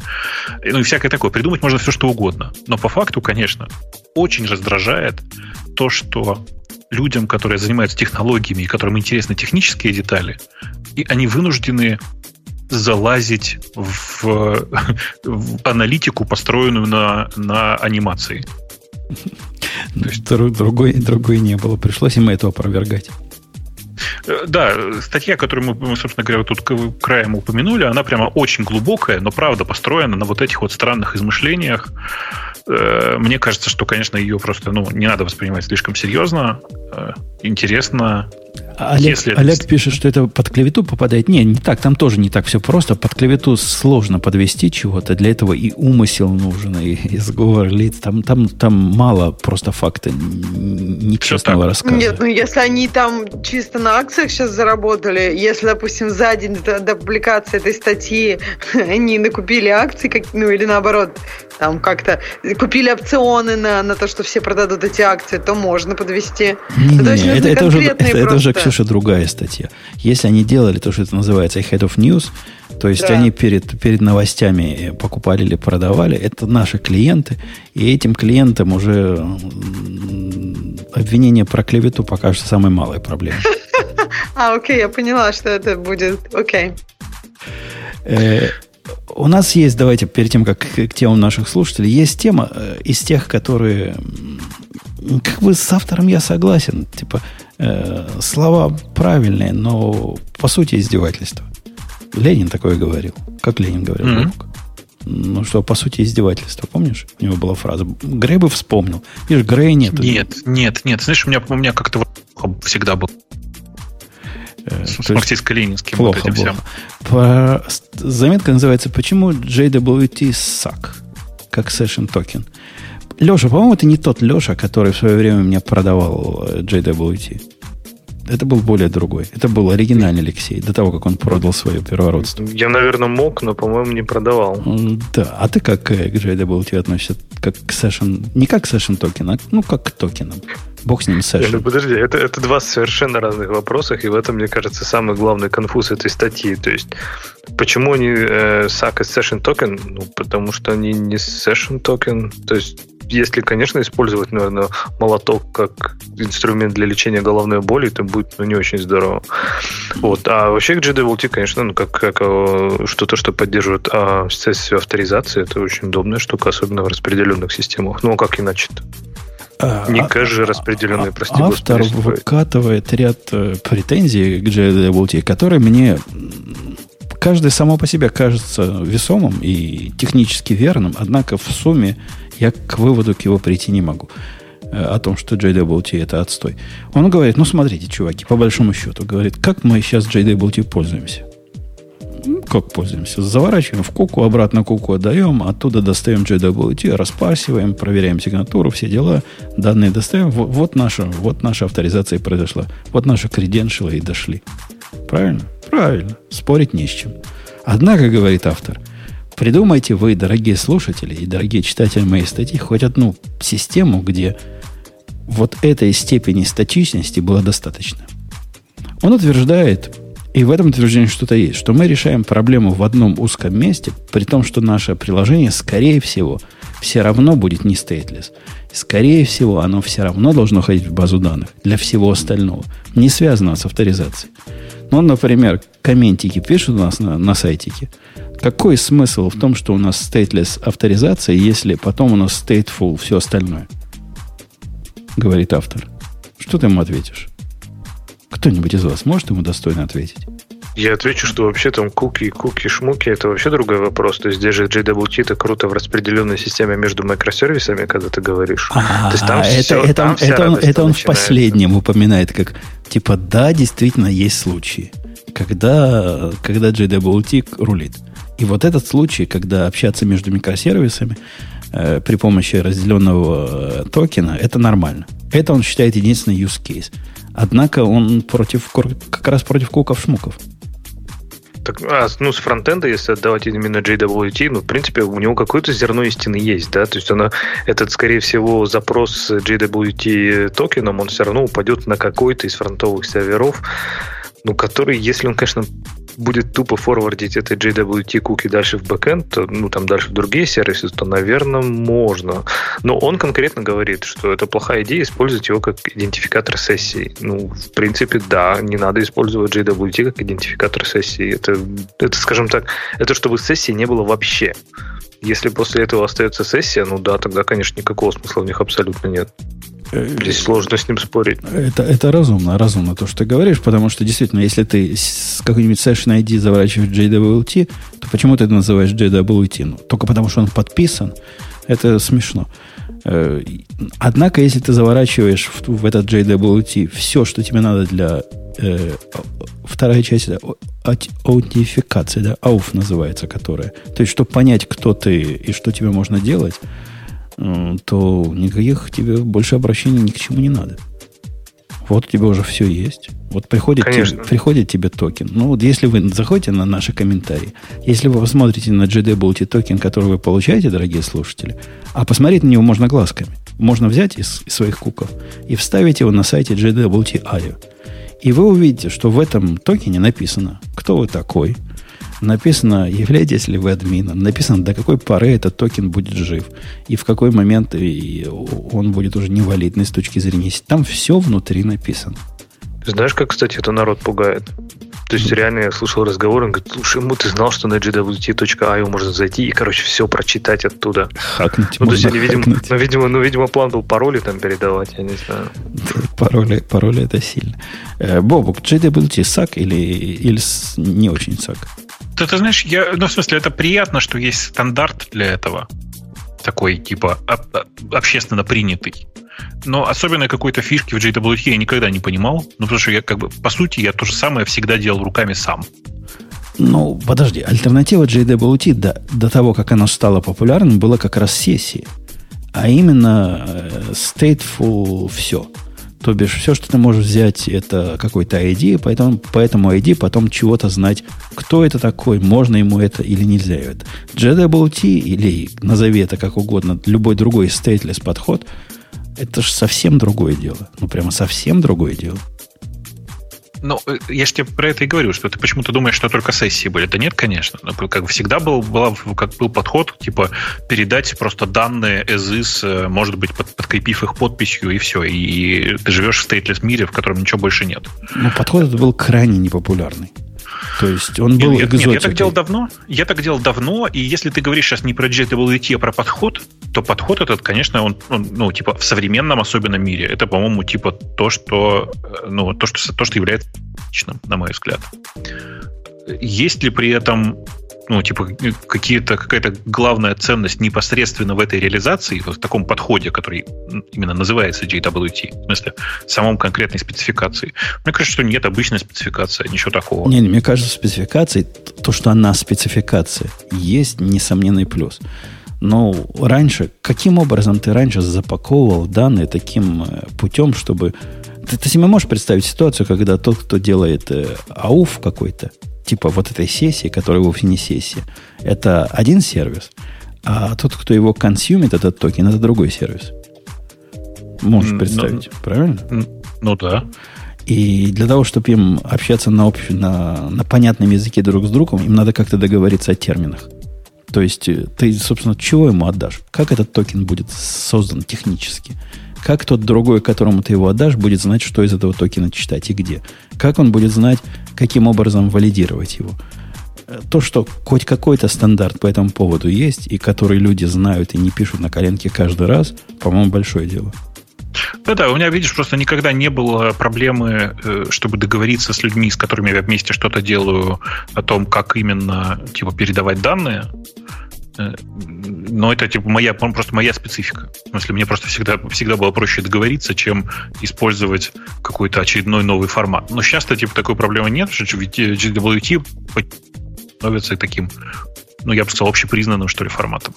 Один из наездов автора, который мне показался просто удивительным, на фоне, в общем, общей адекватности статьи, он утверждает, что JWT... Нет, там есть два странных наезда. Во-первых, он говорит, JWT это же длинная штука. Это же столько байтов посылать. И он считает, что если мы куку сессия пошлем, будет 500 байт, а если мы пошлем э, эту же куку завернем в JWT, будет 2 килобайта. И это прямо вау-вау, и какой кошмар, и какой ужас. Э, подобный наезд, мне кажется, неадекватным. Не знаю, ну, ну да, он, он, он, конечно, странный, что говорить. А второй его наезд, который еще страннее, он говорит, мы при помощи... Зачем JWT вообще подпись нужна? Зачем нам это надо, когда цитирую автора, большинство фреймворков уже и так это делают с куками. А как по поводу тех фреймворков, которые не делают это с куками, хотелось бы его спросить? Ну, это нет, мне кажется, этот чувак просто не понимает вообще, зачем нужна подпись. Ну, он, он говорит, ну, если, если у вас какой-то фреймворк могучий стоит, типа любимый э, Леша Spring Boot, он уже и так умеет куки подписывать. И, и все, что внутри куков, уже гарантированно, значит, э, валидно. А зачем еще внутри данные подписывать? Ну, ну, типа того. Потому что не все типа со спрингом он, работают. Просто он, не, он не понимает просто. Он реально просто не понимает этой проблемы. Это, это, это странно, это странно. Это исключительно уже туда уход в нирвану, где все работают с правильными фреймворками и, и нормальные куки никак не могут попасть к пользователю в браузер. Не подписанные вот эти дикие неподписанные куки в природе уже не встречаются дикие неподписанные куки. Как звучит-то, слышь? О, да. Не, чипов, не чипованные. Аж самому понравилось. В общем, на этом его все наезды и заканчиваются. То есть, э, все равно вы до базы данных будете добираться, так или иначе. Зачем здесь экономить? Говорит автор. Длинные строки придется посылать туда-сюда. Куки, шмуки. Кстати, он, похоже, не в курсе, что для JWT не обязательно посылать куки. Это стал в последнее время просто популярный метод. Однако я не знаю, как ты, Бабук, я часто GWT не куками посылаю, например, заголовками. То есть, ну, и куки тоже заголовки, но ну. заголовки в виде там X какой-то JWT.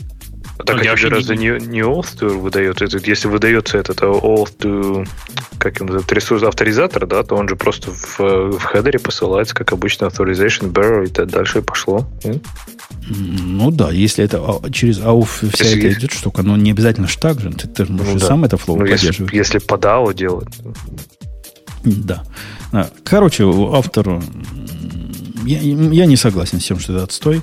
Я согласен с тем, что у этого есть целый ряд немалых проблем. Э, Все, что касается э, ревока и рефреша, прямо это, это слезы. И, и да. Но с этим как-то приходится жить. А когда речь заходит о, о разделении JDBOT на два вида э, токенов, знаешь, да, Леша, эту историю? Одни рефреш токены, вторые, собственно, access токены. Мне тоже хочет достать маузер. Ну да, кажется, тогда... Опять же говорю, это все вот, ну, как только появляются такие концепции вокруг, теряется полностью идея JWT. То есть, как только любой стейт появляется, связанный с этим токеном, все, можно JWT не использовать. Сессия, не сессия, знание рефреша, знание валида, оно вообще не имеет никакого смысла уже тогда. Э, ну что, к темам наших слушателей пойдем потихоньку, Ксюша. Если ты все еще с нами. Я тут, я готов. Готов. Заводи балалайку, ты вместо Грея сегодня. Ты так, Первое, ну я, я не полностью вместо Грея, у меня с анекдотами не очень. Значит, первое. А, ваш лучший совет начинающему программисту. Хочется услышать советы ведущих. И там, я так понимаю, ссылка на какой-нибудь Аска длинный тред. Ну да, Ask Hacker News тред из... Да. Не знаю, сколько длинный. Нет, ну давайте, Бобок. 446 комментов, да. Капец. Я не читал этот тред. Я повторюсь еще раз, я предпочитаю и не, заходи, не, не захожу-то особо на Hacker News в последнее время. Эм, какой лучший совет junior software developer? Наверное, да, такой же, как... Ты, если На... хочешь кому-то что-то посоветовать, вот представь, человек, я не знаю, 10 класс, программирует, что делать? Ну, я про 10 класс пошутила. Можете последний курс института или ну, еще как-нибудь. Ну, у меня там типа советов, наверное, несколько, я могу best выделить, но э, у меня есть важный совет, как мало касающийся, наверное, не, не самый, наверное, ожиданный. Э, если вы занимаетесь какой-то разработкой, в смысле, вы пытаетесь учиться программировать, обязательно заведите себе хотя бы одного друга по переписке или там для личной встречи. Потому что в реальности э, типа, два человека, которые одновременно джуниорят, они существенно эффективнее в продвижении вперед к какому-то мидлу, чем э, каждый из них по отдельности. Э, это одна история. Вторая история, наверное, заключается в том, что э, при попытки разрабатывать на новом фреймворке или на новом языке программирования или на новой технологии. Самое важное, что нужно делать, это в реальности читать. Смысле, тут не обязательно даже код. Ну, типа, э, ты запускаешь ну, типа, ты, ты находишь у себя какую-то ошибку. Ты начинаешь читать все, что связано с ней и вокруг нее. И читать это не означает вбивать тупо ошибку, которая в рантайме произошла в Stack Overflow. А читать это прямо идти в документацию и садиться и читать. Э, я для себя завел два разных режима при изучении новой технологии. Э, два разных режима, это в смысле один режим, это когда я читаю документацию, а другой это когда одним глазом читаю документацию, а другой сразу вставляю нужные куски в код. Э, так вот, первый кусок тоже важен. Просто почитать доку очень прикольное занятие. Очень много добавляет к пониманию того, что ты делаешь. А от доки зависит. Вот ты, почитай Лехины доки. Ты застрелиться захочешь, если будешь ну, на спринт. Почитай доки.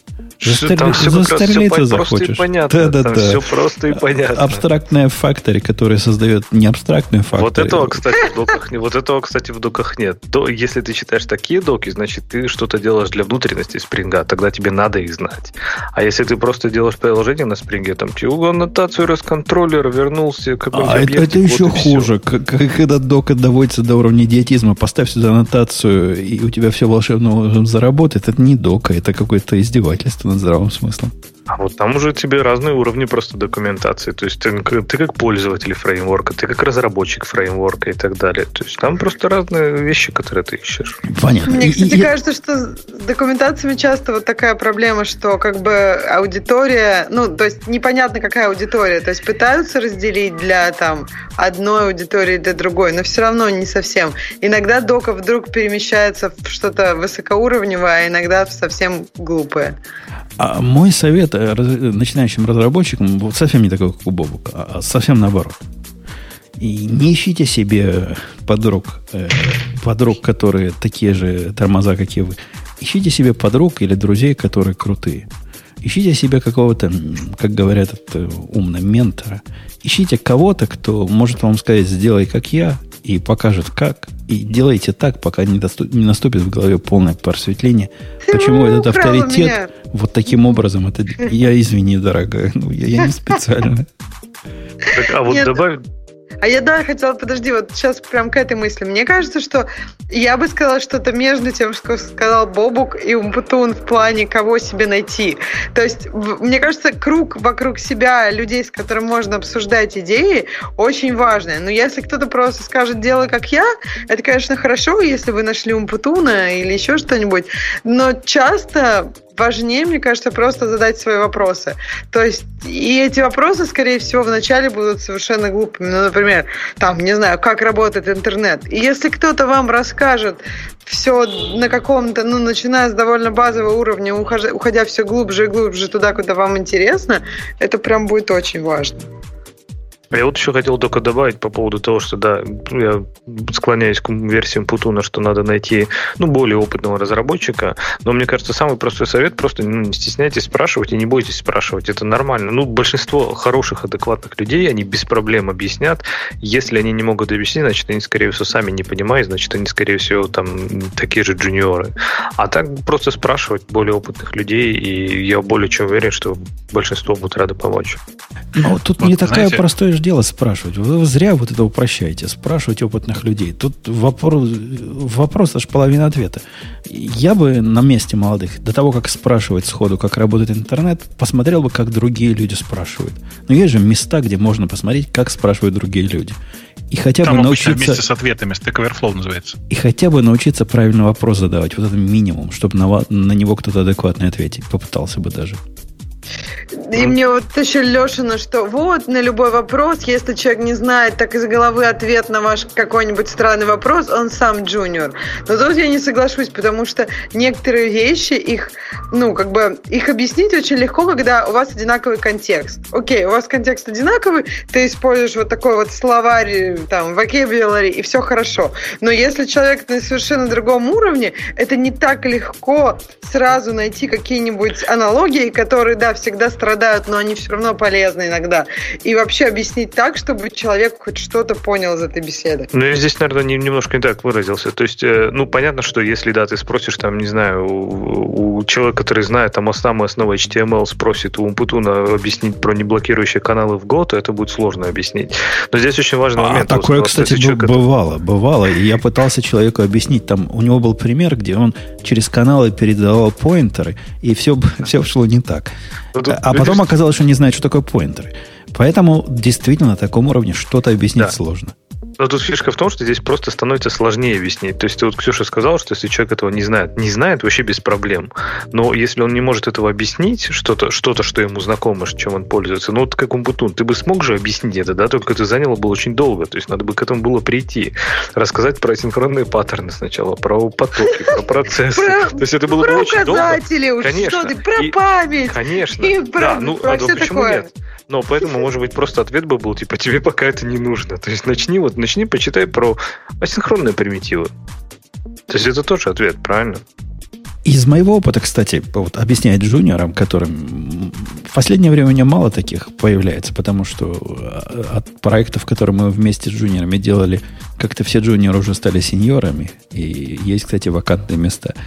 Э, такие вопросы не задают, но раньше действительно было трудно. Самое трудное это когда джуниор с инициативой. Вот хуже джуниора с инициативой, который знает лучший путь, откуда-то он знает лучший путь. И пытается тебе доказать, что путь лучше, это поначалу любопытно, а потом сильно утомляет. Я, я таких джуниоров ну, подожди, не но это же классика, это же обезьяна с гранатой. Ну, ну да, да, да, да. Он, но он откуда-то знает. У него какой-то есть какой-то базы для вот этих утверждений. Я э, хотел, хотел на секундочку поддержать Ксюшу. У меня, знаете, проблема есть. Э, есть великое высказывание Фейнмана, такой был физик, если вы помните, который говорил, что если ты не можешь что-то объяснить школьнику, это значит, что ты недостаточно это знаешь. Так вот, я просто сейчас последние несколько дней пытаюсь написать лекцию по э, машинному обучению для десятилеток. Это не шутка сейчас, реально для десятилеток и понимаешь, что он вообще Фейнман просто не пробовал преподавать куски физики для десятилеток. Как бы нифига. Реально бывает такой разрыв, когда ты понимаешь, что нельзя это объяснить коротко и понятно. Ты можешь объяснить какие-то куски. Это будет настолько поверхностное объяснение, что с твоей точки зрения ты будешь считать, что ты не объяснил. Такая речь не такой... шла про коротко и понятно, правильно? То есть некоторые вещи, они а, сложные сами по себе, а их не кажется... объяснить быстро и коротко. Тогда дать какие-то, начни с этого, с самого базового, да, там машинное обучение, не знаю, начать с линейной регрессии какой-нибудь понять. Линейной регрессии, красавец. Красавец. Давай, смотри, сейчас. Ну хорошо, еще проще что-нибудь, еще нет, проще. Нет, смотри, скажи, ты, ты, ты просто не понимаешь, насколько все сложно. Дай определение, что такое машинное обучение для десятилетки. Желательно в одно предложение. Дядька, я при помощи я, Трампа я, иллюстрировал, я, как цепи Маркова работает, и нормально получилось. Нет, подожди, ну, не надо иллюстрировать. Трамп Нет доказательств. для этого. Конечно, Марков, Трамп это и есть типичная история. Маркова, да. Просто демонстрация. Так вот, э, проблема в том, что ты на некотором уровне начинаешь ну, доходить до того, что тебе приходится объяснять базовые понятия. Ну, просто вообще какие-то совсем базовые ну, понятия. Ну, это сложно, да, но тут зависит от уровня джуниора. То есть я говорю, все-таки уровень джуниора не человек, который там, не знаю, вообще ничего не знает, да, у него есть какое-то базовое хотя бы понимание. То есть если мы с ним говорим про язык программирования, он хотя бы элементарно представил, если мы с ним говорим про питон, он хотя бы хоть раз что-то на нем писал. То есть какие-то, какая-то база у него есть. Ну, нет, И, ты дальше... просто предполагаешь, что это что такого уровня джуниора. Обычно люди под словом джуниор подразумевают человека, который только начал что-то делать. То есть он как бы уже знает, что бывают переменные, но о том, что часть переменных передается по значению, а часть по указателю, для них для него это как бы это пока темный лес. И а, вот сидишь ты как дурак. Это у тебя продвинутый джуниор, Бобок. А представь, представь себе мою ситуацию, когда я объяснял джуниору, почему э, левая сторона и правая сторона это вообще присваивание в языке, а не так, как в математике. Это же вполне резонный вопрос. И пока я вбил это, это в голову, просто весь посидел во всех местах. Подожди, а что в математике x равно единице? Я что-то путаю. Нет, ну в смысле так же, как э, в программировании. Нет, ну... А, нет. Ну, то есть, да, да, но это лет. Ну, конечно. Ну, в смысле, ну, то есть математически, ну, э, особенно речь там про питон шла, где x равняется 1, а потом ниже там x равняется что-то умножить на что-то, еще чего-то. Как, как такое вообще бывает? Что это такое? Что стало с прошлым x? Куда, куда прошлый дели? Да там сложно, очевидные нам вещи сложно объяснить человеку, который смотрит на это с точки зрения общей логики, причем даже не самой э, ну, отдаленной логики. А человек, понимающий в математике, смотрит на это и удивляется всем нашим примочкам. Да. Да, но это, наверное, вот как раз, мне кажется, тут получается, что, в общем, есть моменты, вернемся обратно к этому утверждению, что человек, который не может хорошо объяснить, он просто этого не знает. Мне кажется, в этом утверждении оно абсолютно точно работает, когда два человека с одинаковым контекстом. Да, если ты это знаешь, ты можешь хорошо это объяснить человеку, который это знает. Предположим, человека, который это не знает. И тут начинаются вопросы, потому что вот про десятилетнего Бобук, наверное, может как-то предположить. А вот когда мы говорим с джуниором, мы на самом деле часто не знаем, чего он не знает. То есть вот насколько не знает? Он не знает настолько, что вот как Умпутун говорит, даже присваивание нужно объяснять? Или он не знает настолько, как э, Леша сказал, он что-то писал на питоне, и вроде как это было успешно, но какие-то моменты ему непонятны. То есть вот тут еще, мне кажется, кроется проблема. Когда ты не знаешь того, кого, кому ты объясняешь, получается не очень хорошо. Во, в чате классно. Попробуйте Джуну разницу между ссылками и указателями в C++ объяснить. Это реально прямо, ну, тот еще челлендж. Я просто вот сейчас, пока вы это говорила, я прямо сел и думаю, блин. Так мне этот концепт ссылок, я бы не знаю, оторвала кому-нибудь что-нибудь. Мне кажется, часто еще объяснить некоторые вещи очень сложно, когда то очень много магии и какого-нибудь легаси, и непонятно, почему это вообще так. Ну, то есть вот это особенно сложно объяснить. А почему кому-то что-то известно, кому известно что? Что, что, за что невинным отрывать? Надо страус трупу отрывать, и, и чтобы больше не выросло. Нет, ну да, да, да. Но как бы там же, понимаешь, наверняка были какие-то причины, которые нам сейчас уже отсюда не видно. Слушай, это, это вообще важный вопрос. Зачем реально Страус Труп э, оставил концепцию э, ссылок в C++? Я не понимаю, если честно. Мне кажется, это какой-то вот не знаю. Я, я, прям, я прям придумать. А? Я вот тоже. Отрывать. Ну, типа, я прям, я прям понять не могу, зачем. Чтобы конфьюзить джуниоров. Мне кажется, только одна может быть причина. Чтобы ты как бы над каждым действием C++ думал очень долго, потому что это же может быть еще есть ссылка. Не-не, ну типа понятно, что в каком-то смысле э, для большинства джуниоров э, типа ссылка это прединициализированный константный указатель. Просто объяснить им, что одно работает в compile тайме, а другое может... Ну, я, я не понимаю, как это объяснить простым образом. Это просто капец какой-то. Спасибо за пример. Я буду теперь всем рассказывать про, про разницу между ссылками и указателями в плюсах. Короче, реально, э, есть куча вещей, которые сложно объяснить э, человеку, даже несмотря на то, что ты понимаешь, как это работает. Давай, Ксюша, да. к следующей теме. Эм, но в следующем мы обсудили, поэтому получается Wi-Fi 6 зачем и почему. Кто-то читал про это? Да, ну в смысле, там на самом деле весь анонс заключается в том, что э, новый стандарт Wi-Fi теперь будет называться не EX, или как он там его собирались называть, а Wi-Fi 6. Вау. Okay. То есть Вау. переименование. Статья про переименование. Зачем и почему. Вау. Чтобы вы понимали, это, это не просто так еще. Кроме всего прочего, наш старый любимый 802.11n теперь называется Wi-Fi 4, а наш, наш новый любимый 802.11ac теперь называется Wi-Fi 5. Короче, я чувствую, что идут они путями, стопами Java, но доказать пока не могу. Ждем 11 Даже нумерация версии. та же. А? Ждем 11 версии. Да, ждем 11 версии, все так.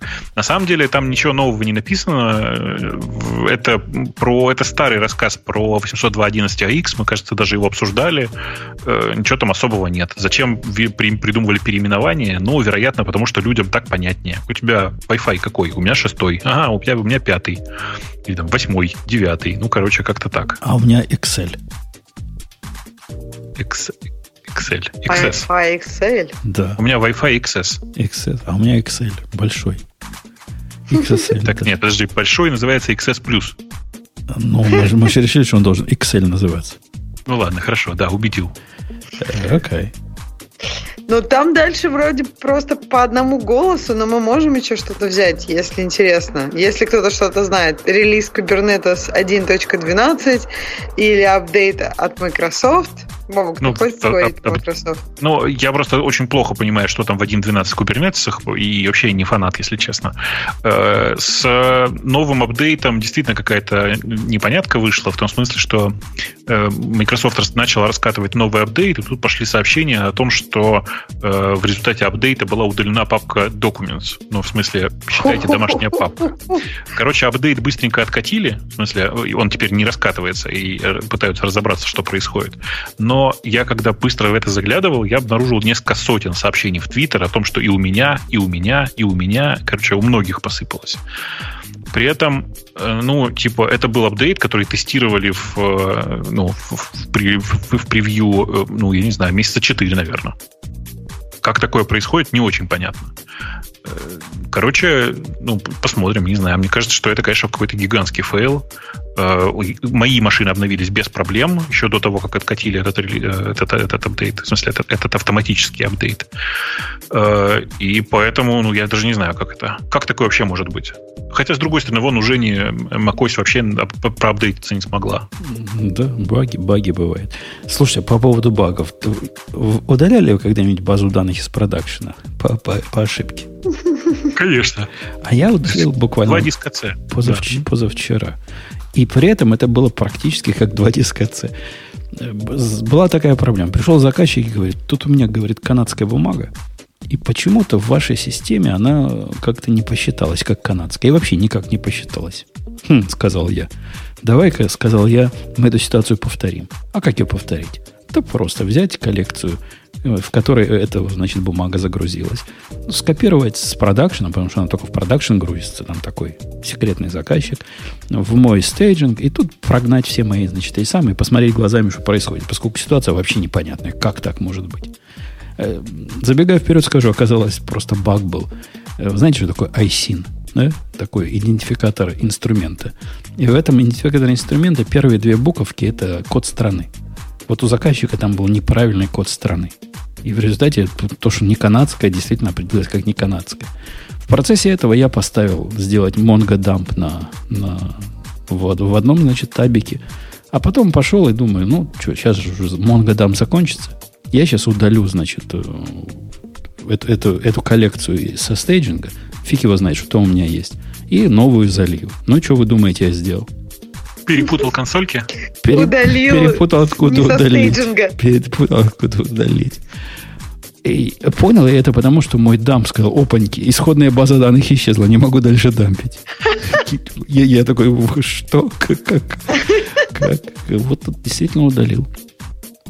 Как, что, чем все закончилось? Ты как-то быстро с бэкапа восстановил. Ну, к счастью, во-первых, я успел где-то процентов 90 он уже задампить, то есть большую часть данных я восстановил прямо из этого дампа, который же тут же и создал. А то, что не хватало, я быстро перегенерировал, потому что, поскольку я тут параноик и понимаю, что могу когда-нибудь удалить, у меня все части друг от друга независимы, и все можно друг из друга перегенерить. А то, что нельзя перегенерить, оно вообще на, на S3 лежит в виде исходных э, документов. Можно было пойти и глубже, и восстановить базу данных откатить, но это уже было слишком радикально.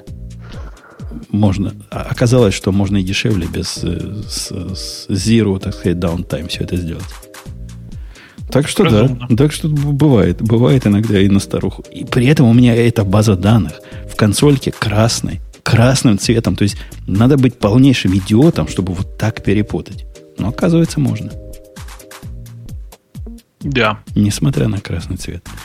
Э, окей. Есть еще что-то в темах? Там что-то уже ничего, так что мне кажется, это очень позитивная нота. Даже Умпутун может удалить базу данных. Мне кажется, если бы мы придумали название для выпусков, вот это было бы оно. Да, теперь я думаю не о том, как лучше бэкапы делать. Бэкапы у меня и так есть. А как э, самому себе права не выдавать. Но ну, нельзя мне самому без прав жить. Никак не решается. Внимательно надо быть. Потому что, ну, как... Да. Можно, знаешь, не только красное, а чтобы оно мигало. То окно, где нельзя удалять. Мигало. Или довести ситуацию до такой степени, что мне никогда не надо права записи в продакшн базы данных. Никогда. Никогда в жизни. Ну, до этого далеко, а далеко тебе расти. часто надо? Не часто, но когда надо, так оно надо прямо вот сразу, прямо сейчас. Можно завести, наверное, несколько пользователей. Специального пользователя для, для калечащих например. операций. Но угу. ты же понимаешь, я могу и пользователем ну, зайти, да, конечно, а потом удалить. Можно, да, незаметно. Да, да. Ну, в общем, все, все сложно, как говорит мой мальчик. Ну, а как по поводу Китти, который быстрый и фичастый GPU-based терминал эмулятор. Бобок, пробовал Kitty? Да, я его пробовал. На самом деле он глобально для меня ничем не отличается от э, другого, который называется Alacrity. Видел такой? Да. Alacrity. Не, я, я этого не видел. Ну, короче, это и то, и другое довольно неплохое решение. Другое дело, что непонятно зачем. Ну, типа, ну, если уж меня удовлетворяет скорость iTerm, то зачем оно еще GPU-based, вообще непонятно. Э, ну да. Я... О, кстати, а странно. Вы не поверите, я купил лицензию на, на вот этого за 99 Кого? долларов. Кого? Ну, на Sublime, на Sublime Merch купил лицензию. А, так почему нет? Он, он прямо такой, вот это знаешь, как это идеальное решение для меня, потому что он больше всего похож на, на нормальный GUI для консоли. Да-да-да, это, это типичная консоль, просто немножко загуеванная. Я, я да. прям фанат. Настолько фанат, что убрал из быстрого доступа все остальные, которые были до этого. Он просто крутой. Ну, а ты, ты мерч оценил? В смысле, вот этот их как, как бы трехпанельный мерч. Да, да. И я вообще уже все почти оценил. То есть, чем дальше, тем мне больше это нравится.